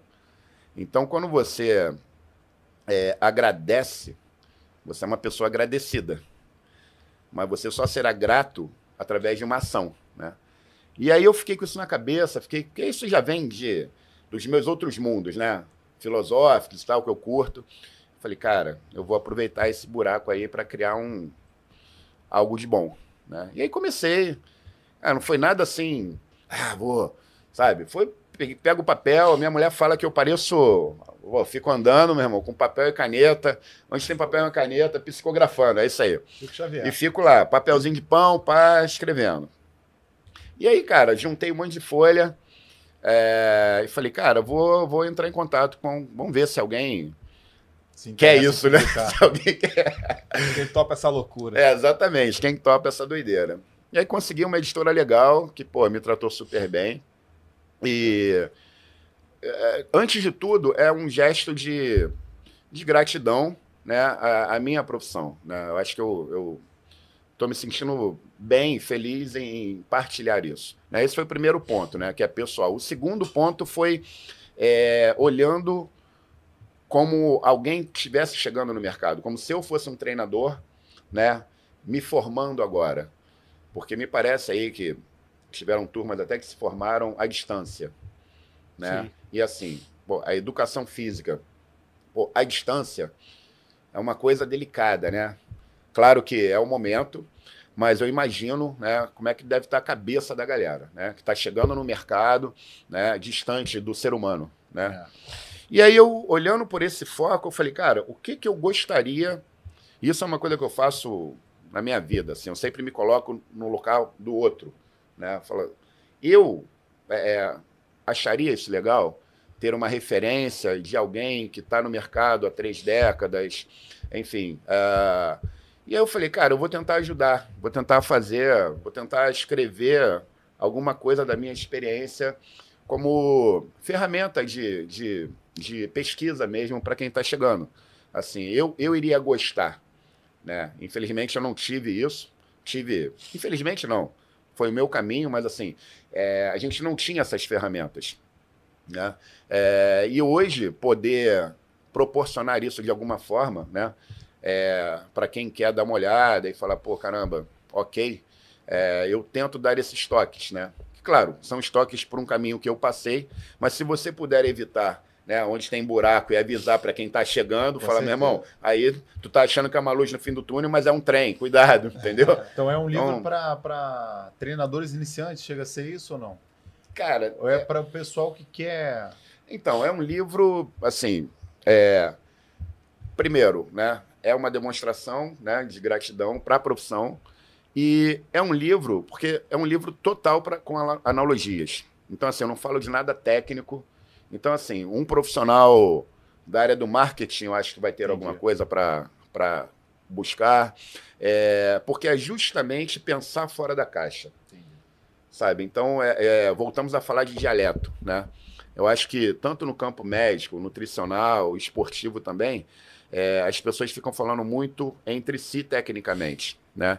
É, e eu entendi, graças a Deus, lá atrás, que eu tinha que entender o dialeto de da sociedade em geral, de todas as pessoas. Afasta, né? Você não afasta é. esse, esse linguajar. É, técnico, né? exatamente. Né? Então, assim, cara, hoje se eu tiver que falar batata da perna, eu vou falar, é entendeu? O importante é a mensagem chegar. Né? É, e às vezes, por exemplo, consulta médica, né? Tem aluno meu que fica lá duas horas e tal, chega lá, fala, e aí? Pô, não entendi nada. Pô, mas não perguntou, fiquei com vergonha. Eu falei, porra, entendeu? Então, assim, cara, como é que eu. E aí o livro vai por esse caminho, né? Falei, cara, como é que eu posso somar é, pela minha perspectiva, pelo caminho que eu trilhei, que foi um caminho empírico, né? Eu não fiz o curso formal de educação física, eu tenho o curso dos provisionados, né, que me uhum. habilita a trabalhar com musculação. Então, sou um profissional de educação física, não um professor de educação é, acho física. Acho que isso vale a pena a gente explicar, né, para a galera que está em casa, né? Quando, quando a profissão foi regulamentada, regulamentada aqui no Rio de Janeiro, no Brasil de uma maneira geral, Sim. o Marcelão ele já trabalhava. Há oito anos. Há oito é. anos. Então, há oito anos com, com, com musculação. Então, obviamente que gera um, um direito adquirido. Exatamente. É, é uma lei federal. Uma lei tal. federal. A, fisio, então, a, fisioterapia também passou por isso. É, a maior é. parte das carreiras é. tem isso, né? Então, você tem uma, um, uma liberação, né? Tem um, um termo, né? Uhum. Que é o. Qual é mesmo? É, a gente tem o CREF, né? Que tem é o CREF, uma... mas tem um termo lá, esqueci o nome. É, provisão, provisionado. provisionado é, é. Onde habilita o Marcelão a, é. a, trabalhar, uma vez que ele já trabalhava com isso, como tem muito em luta, né? Sim. Tem muitos profissionais de luta que são provisionados. É, ele não tem a formação em educação física, é. que é o padrão ele hoje. estaria para um técnico num segmento. Né? Exatamente. Né? Você vê no futebol, a galera é jogador de futebol, atleta de futebol, se aposenta e logo depois ele se torna é. treinador. É. Não, e vale a pena dizer também que faculdade de educação física, se eu não me engano, é Brasil e Portugal, né? Não existe Superior. o curso de educação física terceiro grau. É, é, isso não é uma regra, é, não é uma regra mundial, não. Então, assim, é... assim, você não tem, você chega no, no, nos Estados Unidos, o, não, você personal, tem que, geralmente etc, você tem que fazer um curso, uma, uma licença e etc. Mas Eu já a atendi algumas do profissional vezes... de educação física, né, não, não é igual. Não, não, né? não, não, Aqui no Brasil é, é, é totalmente não, diferente. Tem, né? é. Isso, isso, isso é uma coisa legal, né, pra gente, Eu né? Acho, Porque acho a gente é muito bem visto lá. É, fora. o educador físico brasileiro, ele é muito bem conceituado, é entendeu? Muito importante, muito, é uma muito, área muito, muito, importante. É uma área muito importante. É, é até legal falar sobre isso, que assim, é, eu, eu criei um programa há uns anos atrás, e a gente também parou por conta da pandemia, é, Choque de Ordem, né, que a gente atuava na Flórida ali. E o contato ali com os profissionais americanos e tal, eu não sei se a gente fica muito com essa coisa do bodybuilder americano, que é top, né? E aí quando você chega assim pro, pro social, meu irmão, tu vê ninguém fazendo cada atrocidade, que aquilo, sabe? Tu fala, como assim? Então, assim, é legal isso como validação para o Brasil, para a gente, né, cara? A gente, na, na real, assim, cara, nós somos muito bons. A gente só precisa compartilhar isso. E, e entender que, com toda humildade, nós somos bons. Entende? É, tem muito essa coisa ainda da. Ah, não, mas, pô, também lá fora, né? Meu irmão, em qualquer lugar do mundo, isso aí eu te falo com uma certa experiência. Se você não tiver valor, ninguém vai te dar importância. Não é porque você passou por uma aduana que, ah, não, agora todos os problemas acabaram. Pelo contrário, né? Você é um latino, você é um imigrante e você tem que valer muito mais para ser competitivo, né? Como em qualquer lugar do mundo, né? Chega um cara aqui, mas meu irmão, pô, por que que esse gringo tá aqui? Porque ele é melhor do que todos os brasileiros dessa mesa, pô. Senão teria um brasileiro, não é verdade? É. E lá fora não é diferente. Não é, isso não é, isso é uma coisa maravilhosa. E assim, hoje quando a gente anda pelo mundo e vê brasileiros, né, na luta, no fitness, no bodybuilding, agora se destacando, tem uma garotada aí que eu tô vendo que tá chegando. É, cara, isso é muito bom porque isso aumenta a autoestima, que é o que os Estados Unidos têm, o que vários países têm. É, o, nosso, o nosso conceito de patriotismo, é, ele tem que ser um pouquinho mais amplo só do que, sabe, futebol, Copa do Mundo. Copa do Mundo, Carnaval, e depois acabou. É isso. Entendeu? E eu tô vendo isso com muito otimismo. Acho É, que isso também tá mudando, acontecendo. né? Tá É, mudando, né? Tem uma geração nova coisa. chegando O cara tá aí. acreditando que ele pode. É. Porque pode. Verdade é essa. Entendeu? Você tem vários atletas prós aí que já fizeram carreira no Olímpia. Um era Porto Rico, outro era não sei da onde. Não tem essa. O próprio Arnold. É. O cara saiu da Áustria. Pô, primeiro, se não me engano, depois. Ele começou pela NABA, é, treinado pelo Mr. Brian, um senhorzinho lá, que é- deve ser presidente da NABA até hoje. E depois, cara, migrou, e- migrou e, enfim. Meu irmão, imagina o que, que esse Ah, cara o não passou político, né, para né? chegar. É. Foi E político. só não foi candidato à presidência porque não é americano. É. Então, assim, meu irmão, olha o mérito do cara. Agora vai dizer, ah, não, foi tudo. Não, meu. O cara trilhou o caminho, né? Mas para trilhar o caminho não pode ter essa síndrome do vira-lata, né? Sim. Tem muita gente que acha, ah, não, aquilo não é para mim, imagina. Pô, não existe isso, né? Verdade. Isso é. Mas o, o livro aí, se a gente quiser comprar, qual o esquema? Cara, então, Manda- esse livro, vamos manda lá. um vamos direct lá, mostra pra- livro. Mostra aqui, galera. Manda um Então, direct pra livro- você. Esse livro é só mandar lá para MT, né? A gente está fazendo pelo Instagram.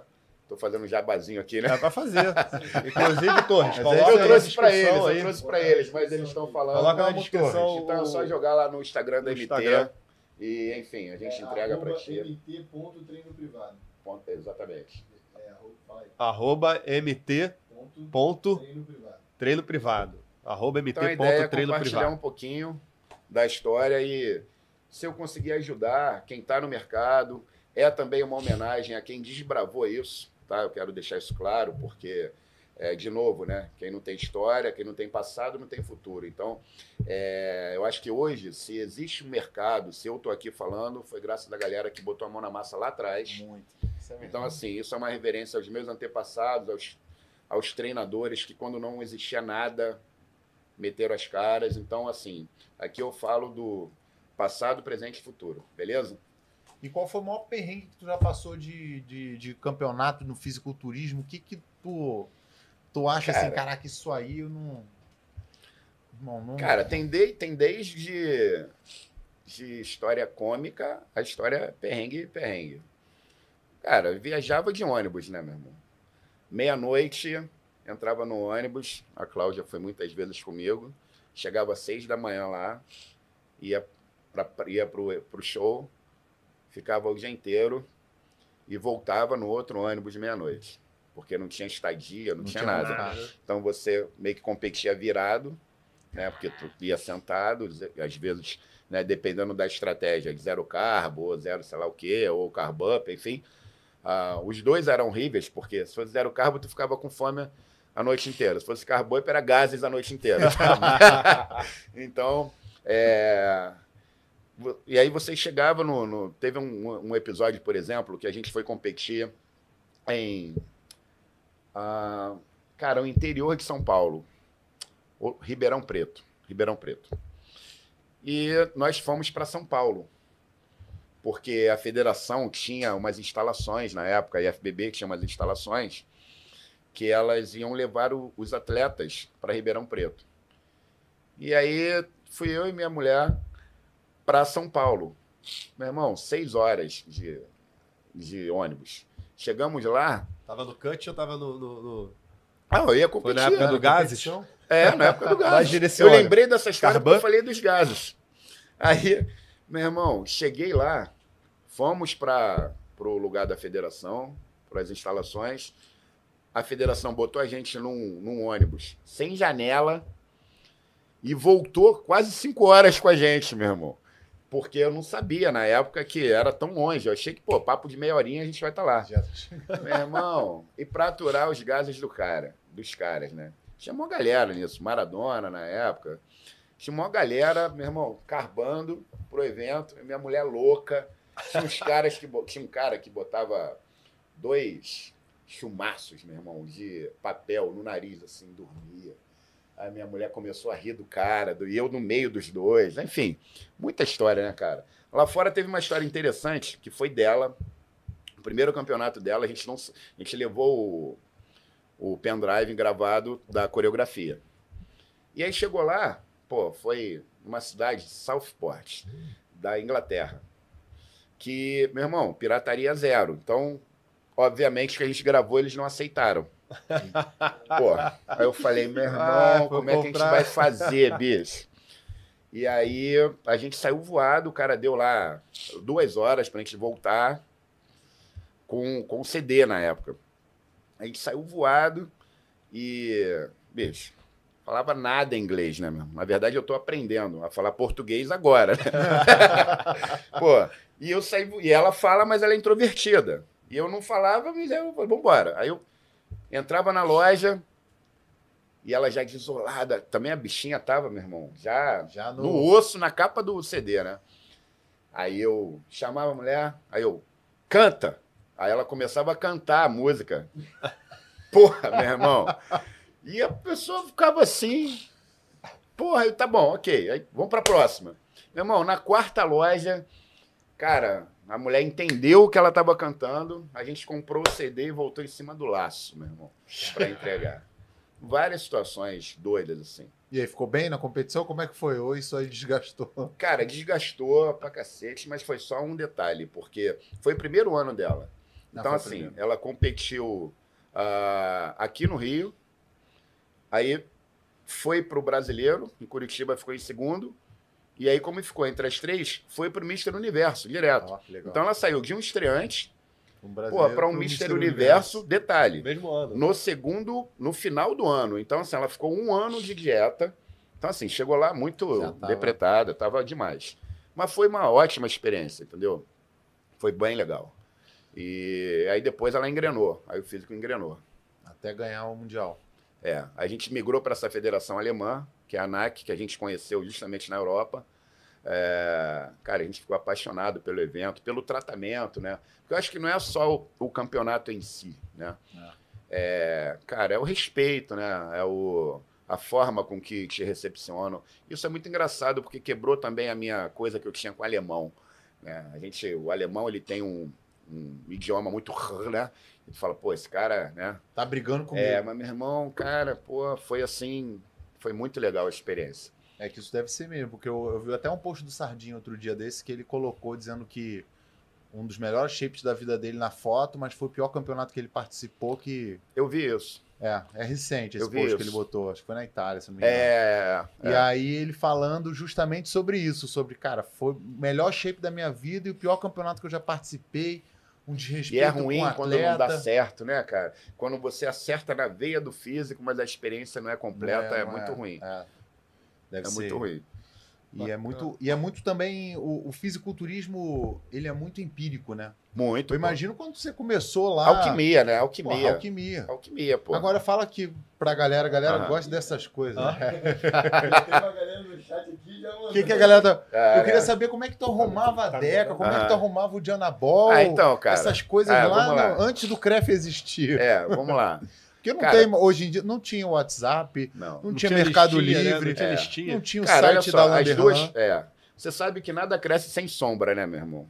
Então, assim, pô, nada cresce sem sombra. Então, é, hoje, né, você tem aí uma infinitude de coisas, mas você também, meu irmão, para tu acertar é, É. difícil, né? É verdade. Então, assim, é, contar uma passagem rápida sobre isso, né? É, a gente foi competir em Malta, ainda pela NABA. Foi a maior galera, maior galera Porra, aí. vocês foram só lugar maneiro, hein? Pô, muito, cara. Malta é irado. Malta é, meu Um dia tu vai competir lá de tanga. Vou. É, Malta. vambora.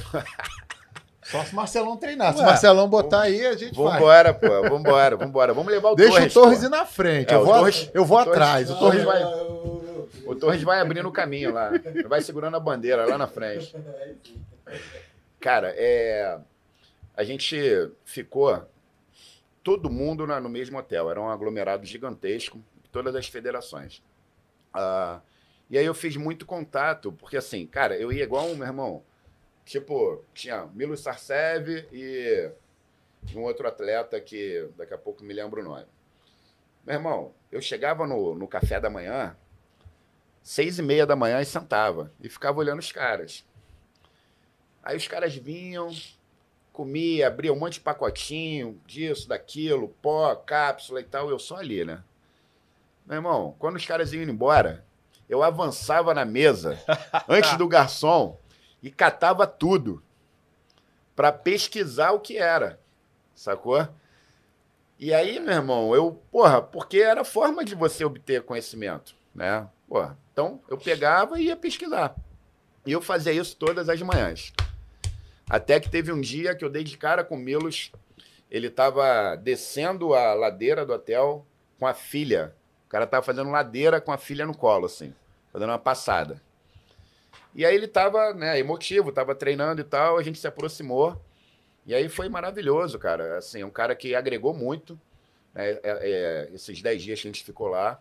Até hoje, vira e mexe, a gente fala alguma coisa. Um cara que me, me motivou muito naquele momento, sabe? Porque também, é, eu nem sabia disso, mas também é um imigrante né, lá e que conseguiu seu espaço. Até hoje o cara tá. Hoje ele é um puta coach aí, né, né? cara? É, foi um cara que me, me mostrou muita coisa, é, que eu pude aprender muita coisa. Mas voltando para esse episódio anabólico, meu irmão, aqui no Brasil tava uma onda de deca grega para lá e para cá. Não, porque é deca grega, porque eu não sei o que lá, e blá blá blá. Beleza. Aí eu colhei lá com o, o presidente da Federação Grega, né? E aí eu tô lá com o cara e tal, tô vendo que o cara é todo, né? É, pô, assim, Político, aberto, né? político, político. Exatamente. Eu falei, porra, vou pegar amizade com esse cara. Vou arrumar a fonte da década grega Exatamente. na fonte grega. Pois é, vou na fonte. Aí cheguei lá. Então, depois de um vinho e tal, né? Tinha passado o campeonato, é uma semana, né? É, cara, vamos bater um papo. E aí, como é que é a Deca e tal? Porra. Aí o cara olhou pra minha cara, falou assim: quê? Eu falei: não, Dequinha, pô. Abre o jogo. Ele Daqui, falou: daqui. falou, lá na Grécia não tem Deca. Aliás, porra, eu fiquei olhando. Caiu a casa. Porra, eu falei assim, porra, eu fiquei olhando pro cara. Como não? Aí o cara, não, inclusive uma das melhores décadas, décadas é do seu país. Aí eu, meu irmão, então assim, por que eu tô contando essa história? Porque, meu irmão, isso na, nos anos 80 foi um boom. Claro que as fontes de pesquisas não eram tão fáceis quanto as de hoje. Certeza. Hoje ainda é. Ainda Mas é, é uma difícil. ilusão achar que é, esse engano não pode acontecer. Né? Então, é, eu acho que, claro, de novo, né, agora falando como educador, é, eu acho que a terapia hormonal ela é uma realidade, né? ela tem que ser feita por quem é sério, é, por quem entende um pouco e não tem uma receita de bolo. Né? É, Não tem uma receita de bolo. O que eu tenho para falar aqui, pela minha experiência, né, é, no uso, é, enfim, isso é fato, eu não, não nego isso para ninguém. Eu acho que negar isso é um, é um, é um desserviço social. Né? Acho que você tem que prestar a tua experiência viva das coisas. Né? O nome disso é vivência. É, e se hoje, cara, eu tô com 50 anos, é, tô com a minha saúde ok, foi porque eu fui um cara comedido, né? E porque eu, eu valorizei é, os profissionais que estavam comigo, acho que isso é importante, e valorizei também é, as outras matérias. Eu acho que o problema do hormônio hoje é que todo mundo subjuga o resto, né? Então, ah, eu tomo um negocinho, eu posso comer besteira. Ah, se eu tomo isso aqui, eu não preciso treinar tanto. É, as pessoas estão vendo na terapia hormonal um atalho. Na verdade, não é um atalho. Né? Ela, ela pode ser a vir um com- complemento para muito poucos. Né? Ah, e não é um suplemento. Né? Uma coisa que adultera o teu DNA. Não tem um passaporte só de. Não tem aquela coisa de, ah, não gostei, vou, vou sair do carrinho. Meu irmão, então você tem que entender que isso é uma coisa que você vai ter que monitorar o resto do- da tua vida, né? É, e que não dá para amanhã chegar, "Ah, não, não, não vou mais brincar disso, quero voltar, né? Acabou, filho. Então, é, se policia aí com bons profissionais, né, cara? E uma coisa que eu, que eu, que eu dou muita importância também e que é muito confundida, né? Ah, hoje existe a informação, né, o conhecimento e a sabedoria. E colocaram tudo no mesmo saco. Né? Então o cara acha que ele pode sintetizar a tua profissão num vídeo de cinco minutos. E aí ele vai falar, não, isso aí eu já sei. Cara, olha só. É... Dá três exemplos assim que, rapidinho, né? Aonde fica, sei lá, a Alemanha, já que a gente falou dela. Todo mundo tem informação de que fica na Europa, né? Isso é quase que unânime, né? Aí você pega, tá, mas quem conhece a Alemanha? Você já filtrou aí Uma galera. galera. né? 70%. Né? Todo mundo sabe que fica na Europa, mas muita gente não conhece. Né? Tá. E desses que conhecem, quem realmente viveu lá? Esse é o que sabe. É. Sacou? Então, assim, eu faço essa analogia, eu materializo isso para as pessoas né, entenderem que no conhecimento também é assim. né? É, ter uma informação, claro, isso é óbvio, é, é maravilhoso né? Você estudar, se interessar. Mas tem muita gente achando que uma informação é sabedoria. E aí, quando dá. Qual é o problema disso? Quando dá M, meu irmão, aí os gurus, ó, metem Mete o pé, É, muito entendeu? lembrado. É Porque verdade. tem guru pra cacete, né? Tem muito guru. Né? Só que quando vai afunilando, meu irmão, filho feio não tem pai, né? Ninguém Isso é quer, quer Chega pra gente aqui um monte, né? É, a gente- Galera- Eu vai- acho muito importante isso, você ser reto, meu irmão. Entendeu? É, todo resultado chama-se resultado, entendeu? É, o que eu vejo muito hoje no fisiculturismo é o seguinte: ah, você tá bem, tá tudo dando certo? Pô, eu sou teu coach, eu sou teu doutor, eu sou teu não sei o quê, eu sou teu guru, né? Ih, deu uma M, o cara, pô, não, não fui eu não, pô, o cara fez alguma loucura aí, entendeu? Então eu acho que é, é por isso que hoje, na minha vida profissional, eu defino bem quem é aluno, quem é atleta. Dentro de aluno, você tem aluno iniciante, aluno intermediário, aluno avançado, aluno idoso, aluno jovem. Então, o meu, meu plano é criar é, essa organização para a musculação. Porque a musculação eu vejo ainda como uma grande clínica geral. Né? É muito importante, mas você, daquela, daquele estágio da clínica geral, você, a maioria fica meio sem caminho. Né? Quando você vai no clínico geral, ele te encaminha para algum lugar, pô. É. Né? O cara fala, meu irmão, vai para lá, vem para cá, enfim. E na musculação não tem muito isso. Então, hoje, o cara que procura, por exemplo, um personal, um treinador, é... vou dar um exemplo rápido, né? É, um cara de duas semanas atrás me procurou. Fernando mora no Leblon. Esse cara foi meu aluno, ele e a família dele, como emagrecimento, há mais de 10 anos atrás. Nós ficamos amigos. E aí ele, com uma turma, vão fazer uma, um campeonato de tênis, ah, que era para ser agora, foi adiado pela pandemia na França. E ele, porra, pô, personal, vou ligar pro Marcelão, né? Só que, cara, o único tênis que eu entendo é o que eu visto, mesmo assim eu me embaralho todo com ele, entendeu? Eu não entendo nada de tênis. E onde é que eu quero chegar? É, dentro do próprio personal, eu vejo esse movimento hoje se especializando. Isso está nesse livro. É, eu acho muito importante, porque às vezes o, o- o garoto que está lá do outro lado, né?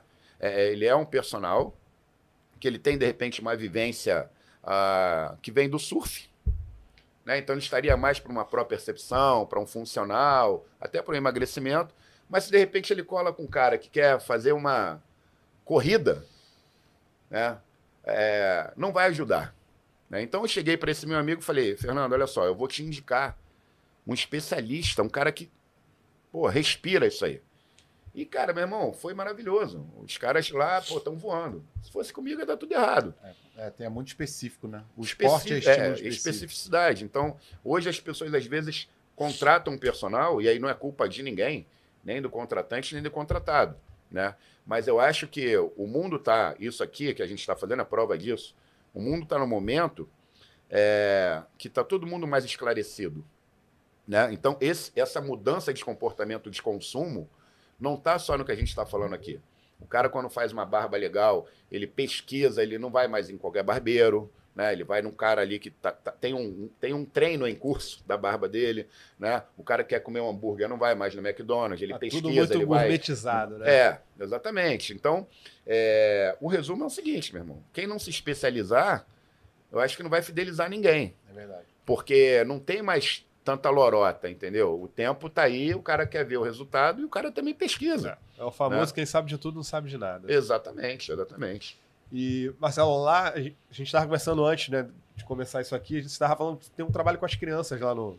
É, isso foi uma coisa, é um movimento, é um projeto, na verdade, né? MT Kids e MT Teen. É, cara, isso foi legal porque isso veio também com a demanda é, dos pais pela pandemia, né? Com seus filhos. Né? Então, um filho com depressão, outro com sobrepeso, outro com hiperatividade, o outro comendo o mundo, o outro irritado. E, cara, os pais também, porra, loucos, né? Ah, Marcelão, que, mas, pô, eu falei, cara, peraí. É, e aí a gente começou, na verdade, eu e minha esposa começou a conjecturar, né, a alinhavar ah, meio que uma escolinha, né? Escolinha Ah, de musculação. Escolinha de musculação. Que foda. né? É, alinhando, na verdade, valores educativos, né? Por que isso? Primeiro, prevenção, tá? Hoje existe uma ilusão muito grande ah, de que ah, todo mundo hoje malha, né? Todo mundo hoje pode pagar uma academia, né? Classe C, classe D e tudo mais. Sim, mas isso não é sinônimo de segurança, não é sinônimo de, de educação, né? Então, Hoje, um adolescente, na real, ele tem dois caminhos. Ou alguém vai educar ou ele vai fazer. Né? Pô, todo mundo aqui foi adolescente. O que, que todo adolescente quer? Quer ter pelo e quer ter músculo, pô. É, hoje em dia eu já não sei. hoje em dia essa- esse- essas crianças aí estão Tão esquisitas. Ué, pois é, pois é. é. E aí, cara, o que, que eu tive a ideia? Eu falei, pô, meu irmão, eu vou reunir um pouquinho dos valores, né? A musculação tem uma coisa legal, que ela é individual, né? Então, quando você tem um desporto, seja ele futebol, enfim, é, você tem um coletivo que também tem é rico em valores, né? Como espírito de corpo, corporativismo, é, enfim, trabalho coletivo. Isso socialmente é muito legal. Mas é, às vezes você joga bem e você perdeu porque o cara lá deixou a bola passar. né? E isso abre um pouco, ao meu ver, Isso agrega também, né? precedente. Porque o moleque não é bem É, habilidoso, você ele fica- não tem vaga. Exatamente. é Então, o que assim, acontecia com o Gustavo. É, eu era pereba, né? né, Pereba. zagueiro, zagueiro. Zagueirão, né, meu é, irmão? Gustavo era- baixo, já posso é. bater. Gustavo era goleiro, né? É goleiro, né? Gustavo, pra participar, ele tinha que ser goleiro. É, né, meu irmão? Porra, eu comecei a malhar também por causa disso. Ninguém queria ir pro gol, Eu tinha que ser o dono da bola, pô. Falei, não, vou emagrecer, meu irmão. Aí, cara, pintou essa ideia que eu tô bem apaixonado por ela, é, porque eu acho que isso faz parte com a ideia que eu tenho de musculação hoje, que é musculação para quem, né? Então a gente tem lá idosos e voltando para o time, a gente tem essa questão educativa, né? Falando do, do- do primeiro time, que é o, é o Kids, né? Que vai de 7 a 12 anos, que na verdade é um trabalho musculação, entre aspas, porque é um trabalho só com peso do corpo, pró-percepção, enfim. Mas que a gente já trabalha liderança, a gente trabalha personalidade, tem dever de casa, tem uma coisa lúdica também atentando para a saúde, para hábitos alimentares, para é, questão virtual também, né? Ah, e, no, e no Team, a gente já tem mesmo a base, né? O garoto vai aprender uma base de agachamento, Com a idade uma do base de, é, de 12 a 16 anos. Ele vai começar a ter a base para começar a se exercitar. Porque, na verdade, ele já é um pré-adolescente, é o que ele quer. Né? Então, o que, que a gente quer com isso? é, ser precoce, não. A gente quer antever com que ele caia no mercado negro, com que ele se drogue escondido, entendeu? Então a gente tem um papo bem amplo ali, bem íntimo. Aliás, o meu, meu assunto é com os filhos e pais também, né? Para a gente poder fazer um trabalho. Então, é, eu tô bem, cara, tô muito apaixonado por essa ideia, porque Pô, projeto bem legal. eu assim, acho que legal. você tem que ir lá na origem do ser humano, né, cara, e buscar também, É, né? porque existe a, a lenda de que criança não pode fazer musculação, né? Não É. pode fazer força. Não, é. É, Aí tu pô, pega uma criança de é. 6 anos que Aí- luta judô com outra mais velha, bota É. o peso corporal todo em cima da coluna É, e exatamente. tá tudo bem. Não, tem uns conceitos que. É. Primeiro que assim, tudo que é generalizado eu não dou importância. Exato. Entendeu? Acho que ah, não, ah, é isso para todos. Eu falo, meu amigo, um abraço. Entendeu? Não me desgasto com um cara que pensa assim, porque é, eu sou artesanal. Né? Então, é, o meu olhar, ele é sempre. Pô, meu irmão, se eu for fazer um trabalho contigo, eu vou ficar focado em você. Né? E aí eu vou usar as ferramentas, mas assim, é, é exatamente isso. Né? Como se você tivesse várias ferramentas. Ah, beleza, o bisturi corta todo mundo. Mas será que eu vou precisar dar o mesmo corte? Entendeu? É. São cirurgias diferentes, né? Então você usa a mesma ferramenta, mas não, não é, você tem que entender da cirurgia, não de ferramenta Tem só. individualidade. Exatamente, exatamente. Então tudo que é engessado eu tô fora. Esse projeto do Tim é legal até para corrigir algo que a gente não teve. Pelo menos eu não tive. É, quando eu comecei também a praticar alguma atividade de força, musculação é a porta de entrada de todo mundo. Verdade. Cara, ninguém me ensinou a agachar. Sim. Existe um padrão de, de, né, de, de É, para você avançar no movimento. Então, assim, isso é bacana pra caramba. sim. Porque esse, esse moleque vai pro Tim contigo, quando ele tiver 30 anos de idade, Pô, ele tá com a base muito bem estabelecida. o- e se ele for um, um- se, ele- se ele for se ele migrar para carreira de atleta, se ele for um, um- uma- um ponto fora da curva, Sim. isso vai dar um prolongamento na ele carreira vai dele. estar preparado para isso, porque Exato. você tem um talento, né? E você tem a preparação do talento. Sim. Então é mais ou menos como se tivesse um prato maravilhoso, mas está mal cozido. Estragou, meu irmão, não adianta. Então, é, e lá fora a gente vê muito isso, né, cara? Eu acho Sim. que assim, é, eu tenho um olhar muito para essa questão é, do, do jovem, né? Porque eu acho que a gente é um celeiro, né? De, tanto de atleta e assim, para formar uma sociedade melhor também. Né? Eu acho que o esporte molda muito isso ah, valores, mas a gente tem que tomar um certo cuidado, e aí é aí que eu, que eu entro na MT, é, batendo nessa tecla, para não virar uma recreação, entende? Eu acho que valores como liderança, como... Meu irmão, lá é o seguinte, eu converso lá com os pais, entendeu? Então eu falo, ó, aqui as regras são essas aqui, mas existem regras. Então, assim, não é... Ah, paguei cliente. Esquece vira isso. colônia de férias. É, entendeu? Então, porque essa Turma coisa. do, do titio Marcelo. É, exatamente. O cliente lá nunca tem razão. Esse é o nosso, esse é o nosso É o marketing, esse é o nosso lema. Por isso que eu não sou muito popular. O cliente nunca tem razão. Mas, cara, eu entendo o seguinte, meu irmão. Isso, antes de tudo, isso é respeito a quem me contrata. Sim. Né? Eu acho que. E aí, de novo, eu penso do outro lado do balcão. Se eu fosse um pai, eu ia querer um educador ou ia querer um cara que falasse o que eu queria ouvir para pegar o meu dinheiro, entendeu? É então, eu tô ali também, antes de tudo, é para me realizar. Eu não trabalho para ninguém, eu trabalho para mim. Eu presto serviço para pessoas, mas eu posso descontinuar isso a hora que eu bem quiser. Eu deixo isso bem claro, porque é, tem uma parte da sociedade que também precisa entender que todo produto técnico, o cara não basta ter grana, ele tem que ter educação.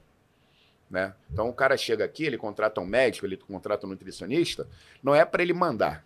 Na verdade, o que ele está comprando? Ele está comprando a tua experiência. E se ele não tiver essa humildade, não adianta. É, na Entendeu? verdade, ele está comprando algo que ele não consegue fazer sozinho. Exatamente. Ele está pedindo uma ajuda, ele está É, contratando uma ajuda. Então, ele tem que ter essa, esse entendimento de que, que não é subserviência.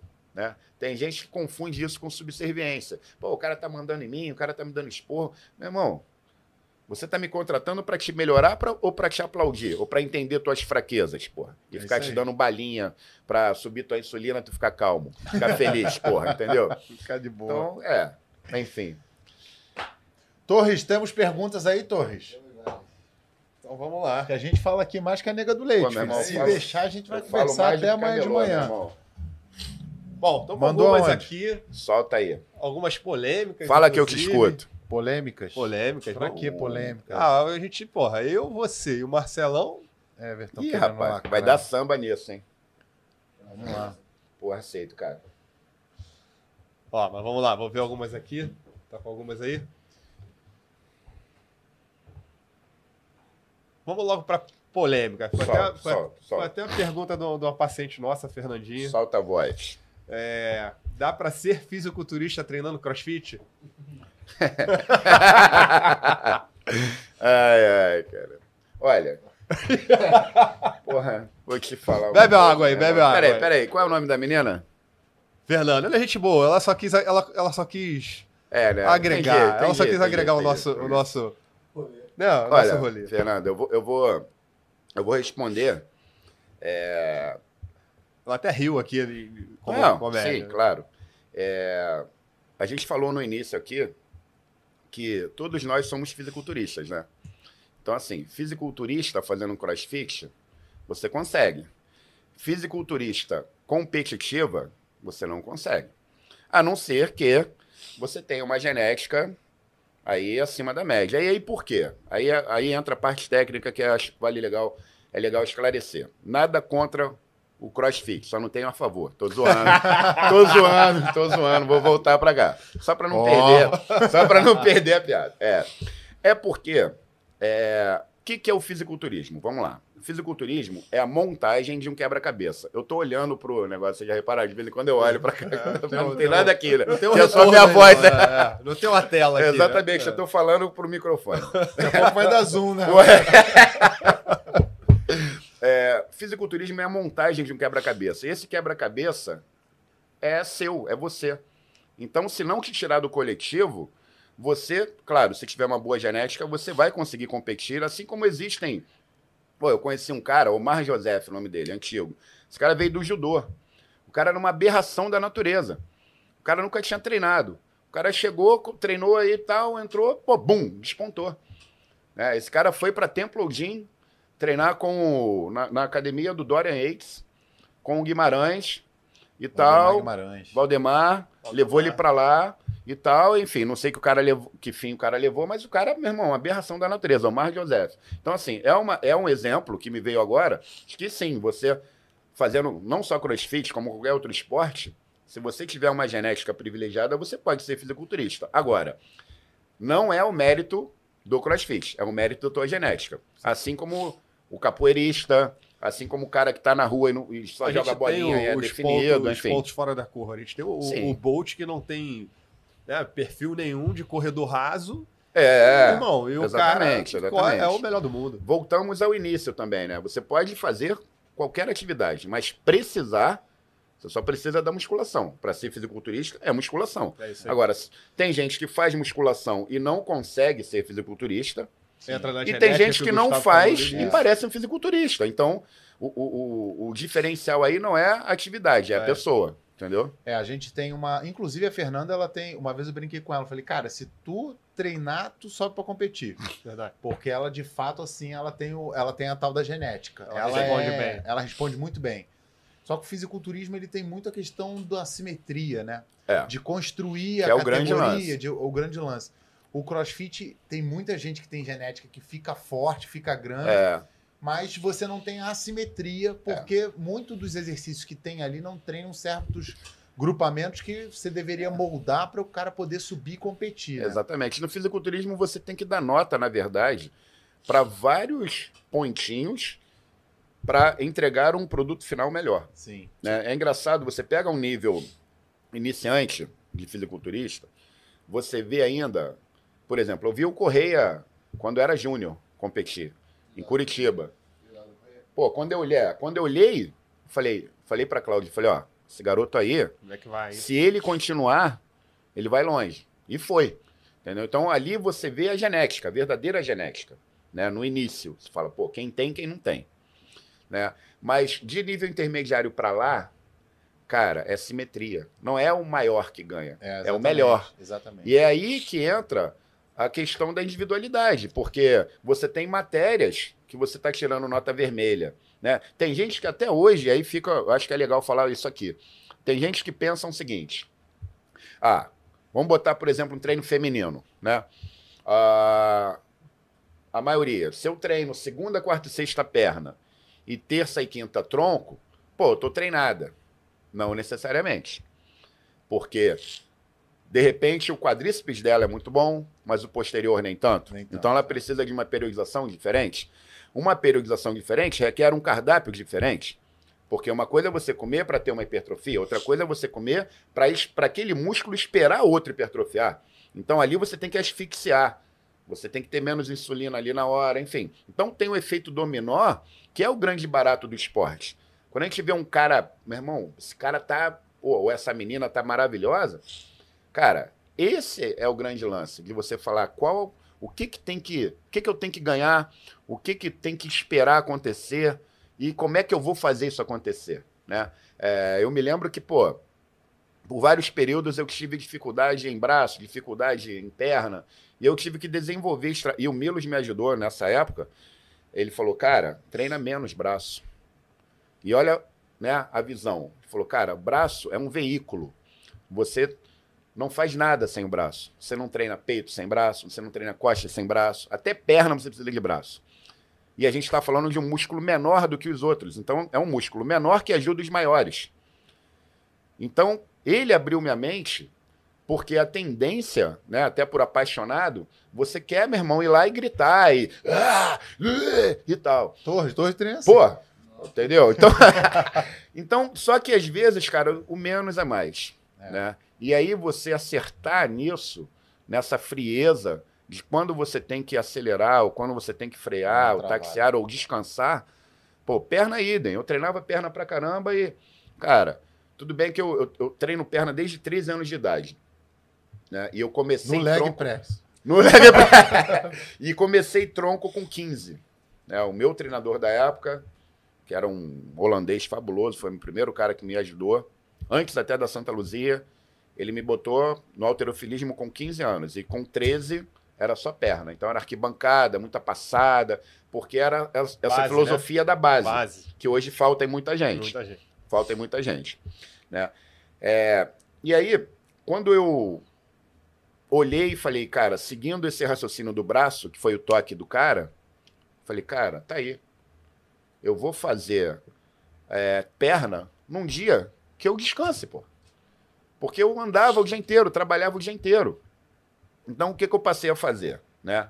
É Um, um day off, né? um carb up, na verdade, com um day off pré-treino de perna, e era o meu dia. Hoje está na moda, dia do lixo. Dia... Eu comia pra caramba, né? Sem lei. É, sem lei, meu irmão, vai, vai, vai, vai, vai e dorme. No outro dia eu, eu dava porrada na perna, no outro dia eu fazia a mesma coisa. E, cara, é impressionante como eu tirei essa diferença, né? Tronco idem. Então, assim, é, o fisiculturismo, ele é um esporte que ele, ele se ramifica para várias subestratégias, né? Em prol de um objetivo maior. E isso, cara, é, é você trabalhar é, a individualidade na unidade. Sabe qual é? Quase física quântica que eu falei agora. Ah, agora é, deu moleque. Deu uma Ó, a cara do Torres que não entendeu tá porra entendendo. Não tô entendendo nada. Não entendendo nada. Ó, o Cauã Soares pergunta aqui. Ele fala, tá perguntando: Você já transformou uma pessoa do zero em um atleta? Cara, Tá no caminho. Aí, É, ó. Tá tentando tem um zero vírgula, já tem um número decimal. já tem um número decimal ali. Cara, eu acho que, na verdade, esse é o grande lance. né? É, eu já tive a felicidade de. Eu posso falar é, da minha esposa, né? Que começou comigo como não atleta, né? E também eu nunca. é, nunca, nunca enchi o saco dela para fazer isso tal. Teve um dia, um belo dia, que ela, ela. Na verdade, ela começou. Eu era o atleta, né? E ela começou a conviver com, com esse mundo, né? E aí ela foi, ela já era apaixonada por isso, e até que veio o desejo dela competir. Mas assim, posso citá-la assim como exemplo, né? ela era uma não atleta e, E foi e ganhou o Mundial. e chegou a, Em a, mundial, é, é. E foi bem legal isso. É. foi do zero, literalmente. Do zero, zero, mas é. do zero é um campeão. É o campeão É, mundial. é, isso foi bem, é, é bem, bem prazeroso isso, porque é um, é um grande curso, cara, que a gente faz de aprendizado, né, mútuo. Ah, tem o Pedrão também, que foi um cara que seguiu comigo, a Fernanda, que foi a esposa dele, que foi campeã brasileira de fitness na época. Ah, eu acho que você, hoje em dia as pessoas estão muito, né, ah, quem é bom, né? É, mas eu, eu, eu acho muito legal você pegar a pessoa aqui, né? E independente do objetivo, né? Voltamos a falar de troféus, né? Pode ser para um fisiculturismo, pode ser para um cara que quer, né, não. Até porque existem muitos fisiculturistas, cara, no mundo aí que são fabulosos e que nunca subiram no palco, né? E tem aquele cara que é um amante do fisiculturismo, né? Que o cara tá no palco e tal e nem tem uma genética tão privilegiada, mas Cara, é um ama amante aquilo do ali, né? esporte, exatamente. Tem aqui, ó, não é, não é exatamente uma pergunta, Leandro Macedo, mas ele te agradece aqui. Gratidão imensa por você, pai. Esse é o Obrigado famoso por tudo. chupa cabra, eu te amo. Chupa. Eu te amo, meu filho. Cadê? Te amo. Você é o legado. Você é o legado. Esse moleque vale ouro. Ó, a. É. pra beber. Ó, o Cauã também fala aqui que o, o Kaique Pro Uhum. já disse que um brigadeiro não vai afetar o, o shape, mas afeta o psicológico, né? É, legal falar sobre isso. A primeira coisa que, assim, é, cara, eu e psicologia, nós somos muito. É, é indivisível isso pra mim. Então, e eu sou um cara muito observador e procuro pesquisar muito sobre psicologia justamente para poder trabalhar com alguém. Né? É, a primeira coisa que eu acho que deve mudar numa dieta é o tamanho do prato. Né? Porque, segundo a neurociência, é, a, a, a mente ela, ela entende o vazio ou o cheio. Né? É por isso que os pratos de self-service são gigantes, para você preencher aquilo lá. Então, e isso foi uma coisa que eu adotei. Eu tinha a minha cambuquinha, eu tenho mais de mania meio de, de velho, né? E agora tudo bem, posso ter, já tô velho mesmo, pô. Mas eu tinha a minha cambuquinha da dieta. Então, quando eu começava a minha preparação, eu saía dos pratos e aquela era a minha cambuquinha do alimento. E eu sempre ficava satisfeito, porque eu comia ela cheia. Não tinha nem como fechar. Exatamente. Então, assim, é, eu acredito muito nisso.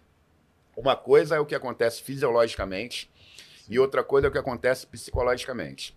É, por isso, também, é, eu não eu respeito, mas eu, não, eu tenho dificuldade de entender quando a gente deixa uma mente muito livre, muito permissiva.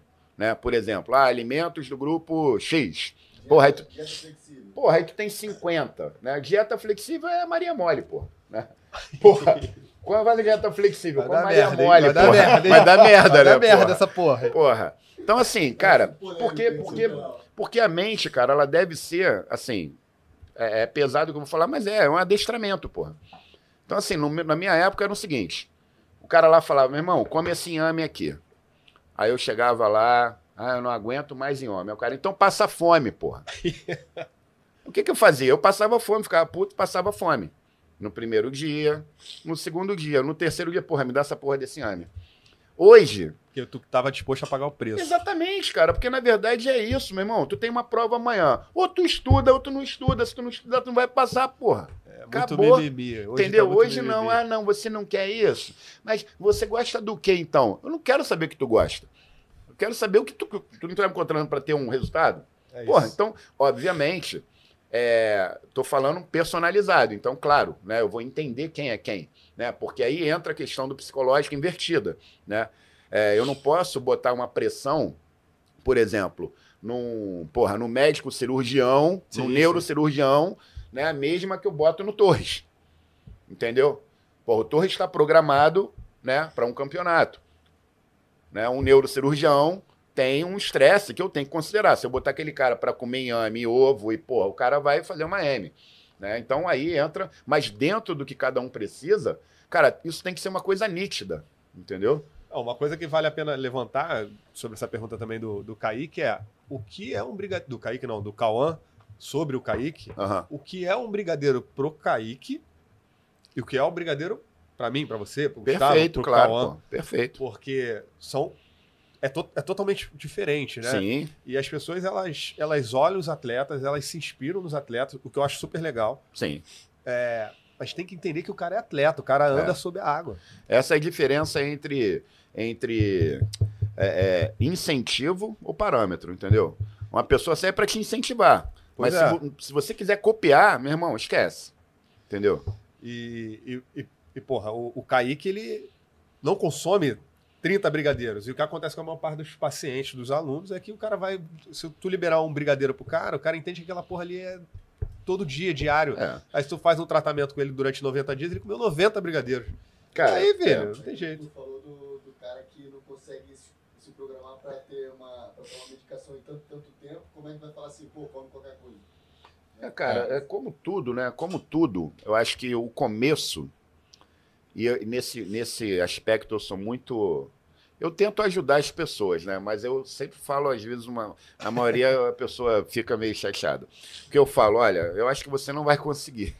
Começa bem, mas depois. É, eu- eu falo isso para a maioria hoje, entendeu? Porque eu falo o seguinte, cara, é muito difícil.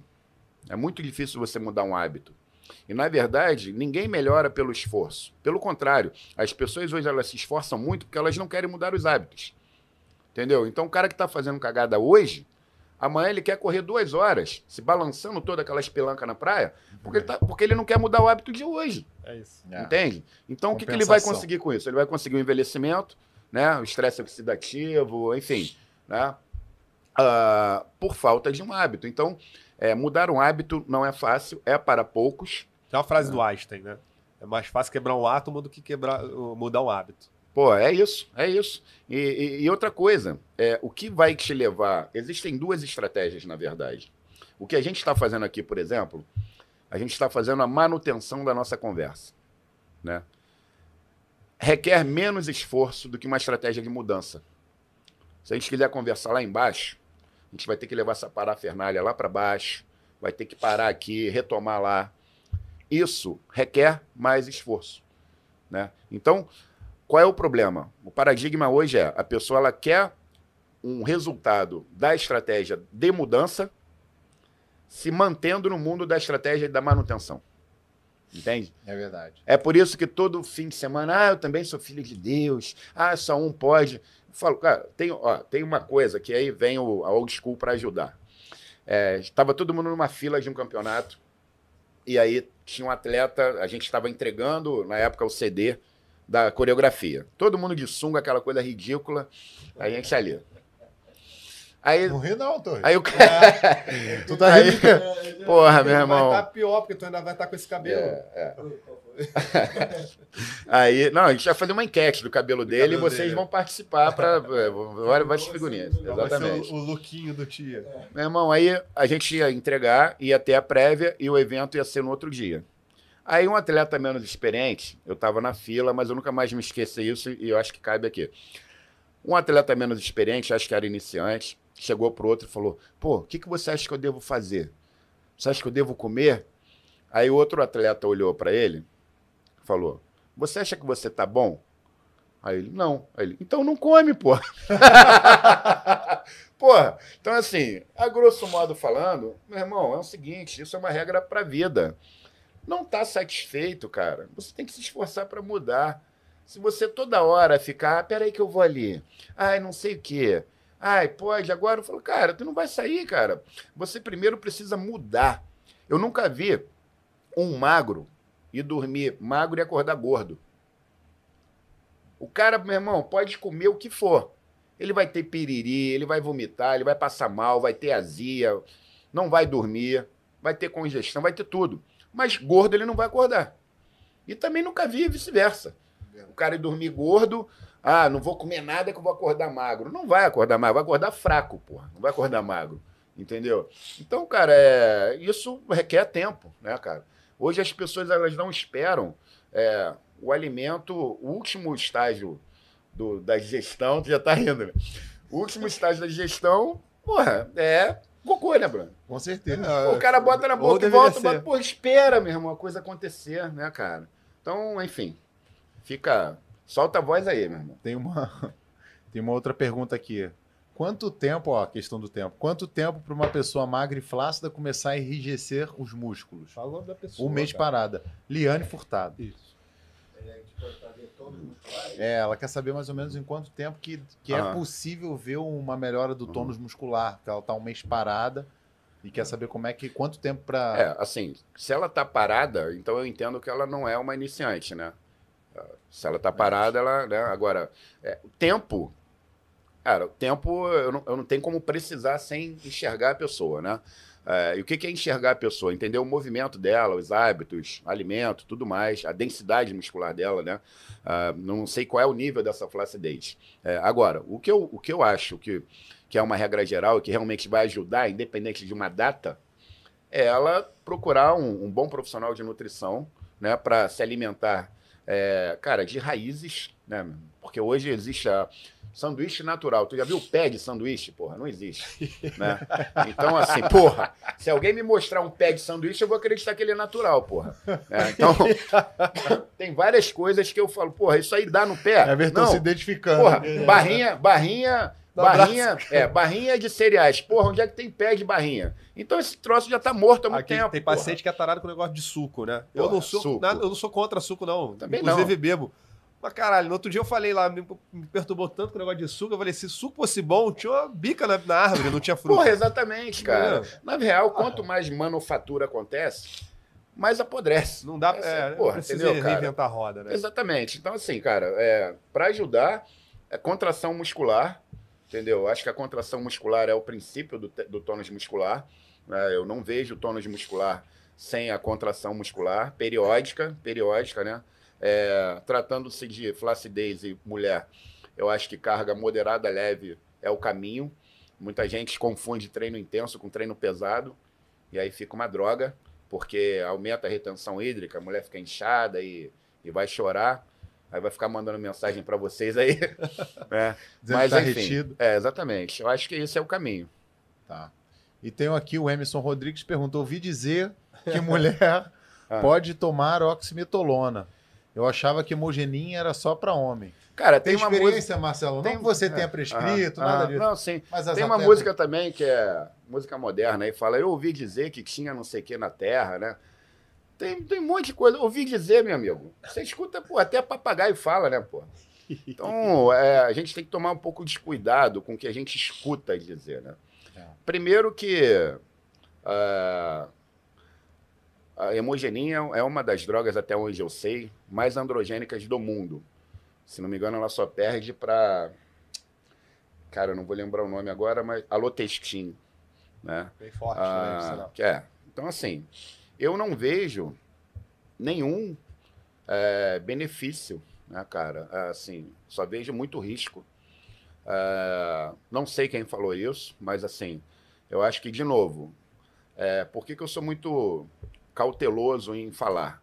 Porque eu não sei quem está do outro lado. Sim. E eu não quero ser negligente com ninguém, entende? Então, é, e hoje a gente vive né, é, esse mundo, eu estou compactuando com ele aqui agora, mas assim, eu estou tentando trazer o máximo de conteúdo responsável possível, porque eu vejo muita gente numa de querer resolver o problema de todo mundo e acaba, às vezes, sendo um pouco negligente, né? Um problema. Exatamente, exatamente. Não adianta você resolver um problema causando outro, né? Então, assim, da oximetolona em si, eu acho que é. Eu já tive uma experiência, eu vou relatar aqui, porque eu não tenho filtro mesmo. Eu tive uma, um sangramento nasal é, que, se fosse no cérebro, não estaria aqui. Por causa de hemogenin.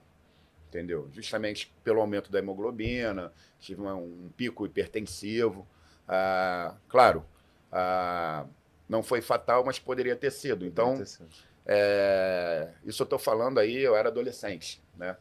É, então, é, hoje eu não vejo, com tanto argumento que a gente tem, tanto conhecimento, tantas técnicas, é, de principalmente uma mulher usar uma droga tão androgênica, até porque ela vai ficar mais homem do que, do É. que ela busca em- se for beleza, A entendeu? gente tem uma tem um caso, né, de uma de uma atleta que estava para subir para competir no wellness e faltavam acho que duas semanas para competição Assim, né?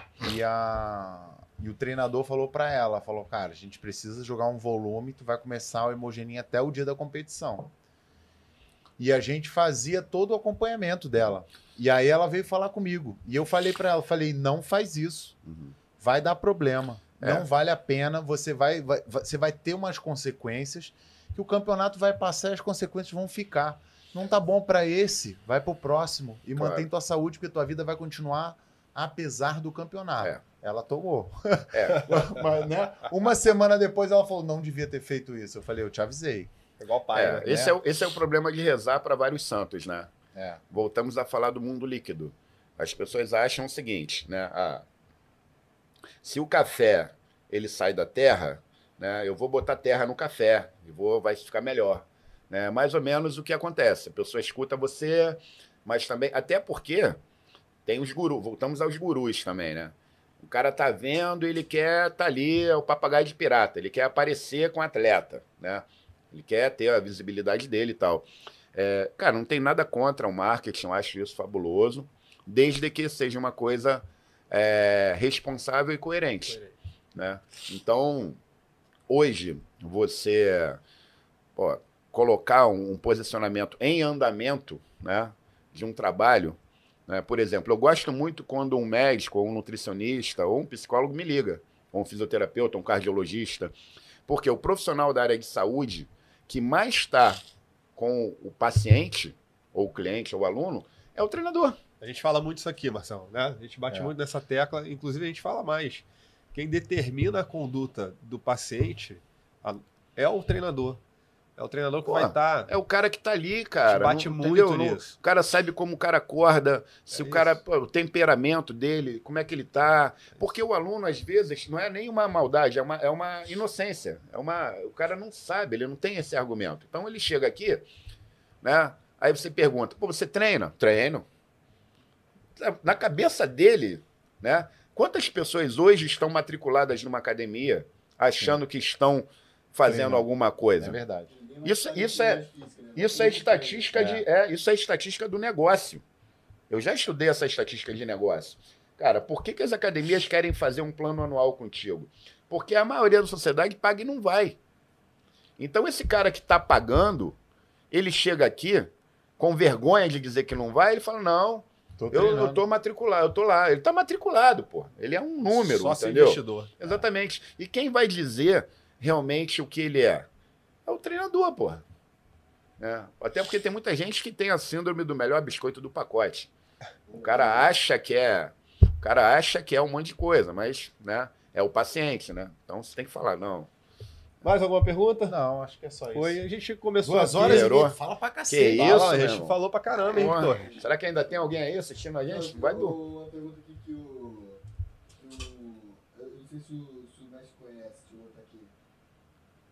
É, o nome dele é. O Felipe ele é uma pessoa à parte, é um Felipe é- capítulo à parte. né? Pô, olha lá, olha lá, Até ele conseguir entidade, ler, tipo, mexer Mais, no um, é, computador. mais uma temporada. É. É Camboja Tactical. Eu assim, Marcelão, atualmente você acompanha as competições de fisiculturismo, qual a sua opinião?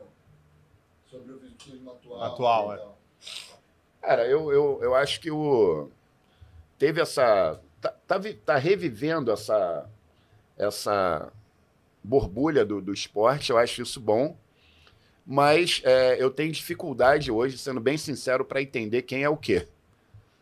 Entende? Porque. É, Cada hora tem uma categoria. é, nova. uma coisa assim, é, opinião minha, tá? É, eu acho que o que define um o espírito de um atleta, o que é diferente do corpo de um marombeiro, é a coreografia, tá? É, eu acho que alguns valores, até, por exemplo, o físico, tem alguns físicos como o clássico, né? Estão retomando uma cinturinha fina, umas poses clássicas. Eu acho isso legal, até para aparar as arestas. né? O povo estava ficando descomunal. Né? É, eu, eu gostaria, é um desejo meu, quase que nostálgico, de que, junto com isso, voltassem as boas coreografias. A, par- a parte cênica. Performática. É, porque, na verdade, o fisiculturista ele é um artista. Né? E a, a mol- ele é a moldura e ele é o trabalho. Ele é a tela. Né? E não, não adianta o cara colocar um físico e, na hora, o cara não mostrar. Sabe? Ou não, ou não é, é, treinar aquela parte cênica. Eu acho que isso faz toda a diferença, inclusive para quebrar paradigmas. Porque você olha e fala, cara, existe uma arte nisso. Outra coisa é tu chegar lá e ficar. "Ah, ah, ah", e outra coisa é você saber mostrar o teu corpo. Tem dança também, né? No meio do. Feminina tem, tem, acho que é. É, o fitness coreográfico, Ah, a você tem figure. o- a no masculino também. Você tem um- um- uma coreografia, tem vídeos do Sardinha, inclusive. Não, então, o, o Sardinha, por exemplo, ele, Ele é, é um, ele, é um, ele é um clássico, É pô. Mas por que, que ele é um clássico? Porque o cara saca de música, o cara saca de outros mundos. Então, é. Jorlan, pô, é, coreografia maravilhosa. Mas por quê? Porque essa galera é, se alimentou lá de trás. Se alimentou de, de Shawn Ray, de Rick Gaspari, ah, enfim, ah, por aí vai, tem vários. Próprios, o próprio Milo Sarcev. É, então, eram uns caras que era a, a época do fisiculturismo realmente clássico, né? Que eu acho que, primeiro, tá mais próximo de todos, né? É muito mais fácil pegar um cara de 90, 100 quilos e tal, falar, pô, esse cara treina e tal, até toma alguma coisa ou outra, enfim. Mas outra coisa é tu pegar um cara de 160 quilos, 140 quilos, com o estômago lá na frente, entendeu? Eu acho que, é, ok, claro, não tem nada contra quem é gigante, admiro pra caramba, mas é, na minha, de novo, na minha cabeça, se o cara não souber mostrar o que tem, pra mim ele é um atleta incompleto, entende? De novo, essa é a minha posição, entendeu? Show. Mais alguma pergunta, O diretor? Matheus Barra pergunta aqui quem foi o fisiculturista que te inspirou. É. Cara, na vida, Arnold, né? Quem? É, é, é. Na vida, Arnold Schwarzenegger, né? Ah, mas, pô, vamos lá, né, cara? Não posso deixar de falar do Kevin Levrone. Levrone, Levrone. Kevin Levrone, a força mental desse cara foi uma coisa que me ajudou muito. Ah, o pró- próprio Ronnie Coleman mesmo, assim, é, um dia desse, ontem eu tava vendo uma imagem dele, cara, uma imagem que tiraram uma foto dele natural, assim, ele de costas, assim, sem contrair nada. Ele não sabia que tava, que tiraram a foto. Meu irmão, como exemplo de volume, né, cara, do que, que um Um ser humano monstro, pode né? chegar, né, cara? É um monstro. Falei, meu irmão. Não, e, e outra coisa, sujeito homem, né? É. Porque outra coisa é o cara. Um dia desse teve um malandro aí, é, cara foi alguma coisa aí, aí agora tá dando uma entrevista dizendo que o esporte. Não vou falar nome aqui. É, tô quase falando, mas deixa pra lá. Porque os caras é o seguinte, meu irmão. Você quer fazer uma loucura, né? Pô, faz uma loucura. Pô, mas assume a loucura, entendeu? É, e eu fico muito chateado quando eu vejo um esporte que mudou a minha vida e que através da minha vida eu mudo centenas de pessoas. Vem um cara que não assume, entendeu? Fala, meu irmão, eu, porra, fiz loucura, entendeu? Eu tomei um monte de troço, babá, babá, entendeu? Mas enfim. Os caras eles falam que eles são meio que hipócritas, assim, não fala que Não, então, eu tô falando em admiração ao Ronnie Coleman, porque em várias entrevistas ele já foi questionado se ele se arrependeu, porque ele passou por várias cirurgias e Sim, tudo na mais. coluna. Em nenhum momento ele deu uma de vítima, é isso que eu quero dizer. Ele foi um cara que ele falou, não. Paguei a única preço, coisa que eu é. me arrependo é de não ter feito mais uma repetição no é agachamento. foda. E eu durmo com isso na minha cabeça até hoje. E, cara, eu bato palma para um cara desse, porque no frigir dos ovos, é, meu irmão, a sua vida é responsabilidade sua. Entendeu? Então, é, ele deixou uma grande lição de campeão, embora eu não ache o shape dele o melhor, mas assim, de quão corajoso e quão sujeito homem um atleta pode ser, Ele entendeu? deixou, deixou o capítulo dele escrito. Pô, Pô, com certeza. atemporal, atemporal. Muito bem escrito. Atemporal. E tem outros caras, né? O próprio Sean Ray também, o cara, pô, meu irmão, um artista, bicho. Tem vários aí. Se ficar falando aqui, vai. Aí eu vou começar a chorar. Ei, cara, pô. Os caras só não pegaram o Olímpia, né? Mas de resto. É, é. Então é isso.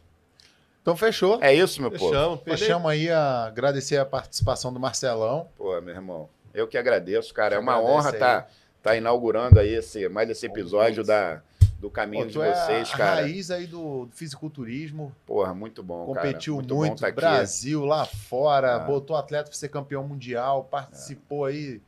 É um viu tudo caminho começar, legal. né? é. Com- teve com Maradona, Sardinha, com essa galera Sim, toda, sim. né? Tem uma foto lá no. Faz É. parte, com certeza. Falei com o Sardinha anteontem. E tem uma foto lá na MT que, que a bunda é dele. Eu vou te mostrar. Ah, é. tu tá posando aqui, ele tá atrás. Ele tá atrás, ele tava aquecendo lá. Foi lá no interior de Minas, ele vai se lembrar disso. Mas legal, cara, é, eu quero agradecer demais, porque tô super honrado, assim, cara, eu acompanho o trabalho de vocês, sou fã do trabalho de vocês. Eu acho que o trabalho de vocês, antes de tudo, ele é, ele é corajoso, ele é, é diferente do mesmo, e eu acho que a gente está cansado demais do mesmo, cara. A gente está precisando de que profissionais tenham cada vez mais personalidade, né? É claro que tudo não terás, a gente não vai agradar todo mundo, mas eu acho que o grande, o grande legado é a gente ser útil, né, cara? Se você não é útil para ninguém, você nunca será importante. Então, por isso que eu tô aqui. Muito obrigado.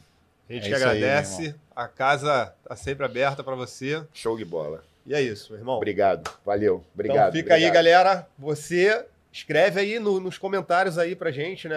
É, deixa aí na descrição aí pra gente o que, que você achou do quadro, o que você achou do convidado. Ah, e não entreguei, acabou que eu falei, falei, não Nosso entreguei pra livro aqui vocês, né, meu também. irmão? Show de profissão, treinador. Escreve aí também, né? Exatamente. Escrever quem, que, descrição quem que eles aí- querem ver? Na descrição a gente vai botar os links pro livro, botar link também para consultas, se a pessoa quiser procurar o atendimento de vocês. E botar o encontrar Instagram o da MT. Marcelão. É, botar o Instagram do MT também para contar o serviço do Marcelão. E se a pessoa já se inscreve no canal, deixa tudo direitinho lá, curte. Então o diretor falou, tá Já falou falado. tudo, né? Pô, botar Esse é o cara, esse é o cara. Ah, mas de repente vale a pena, pô. então já é, então já é. Então é nóis. É. Demorou.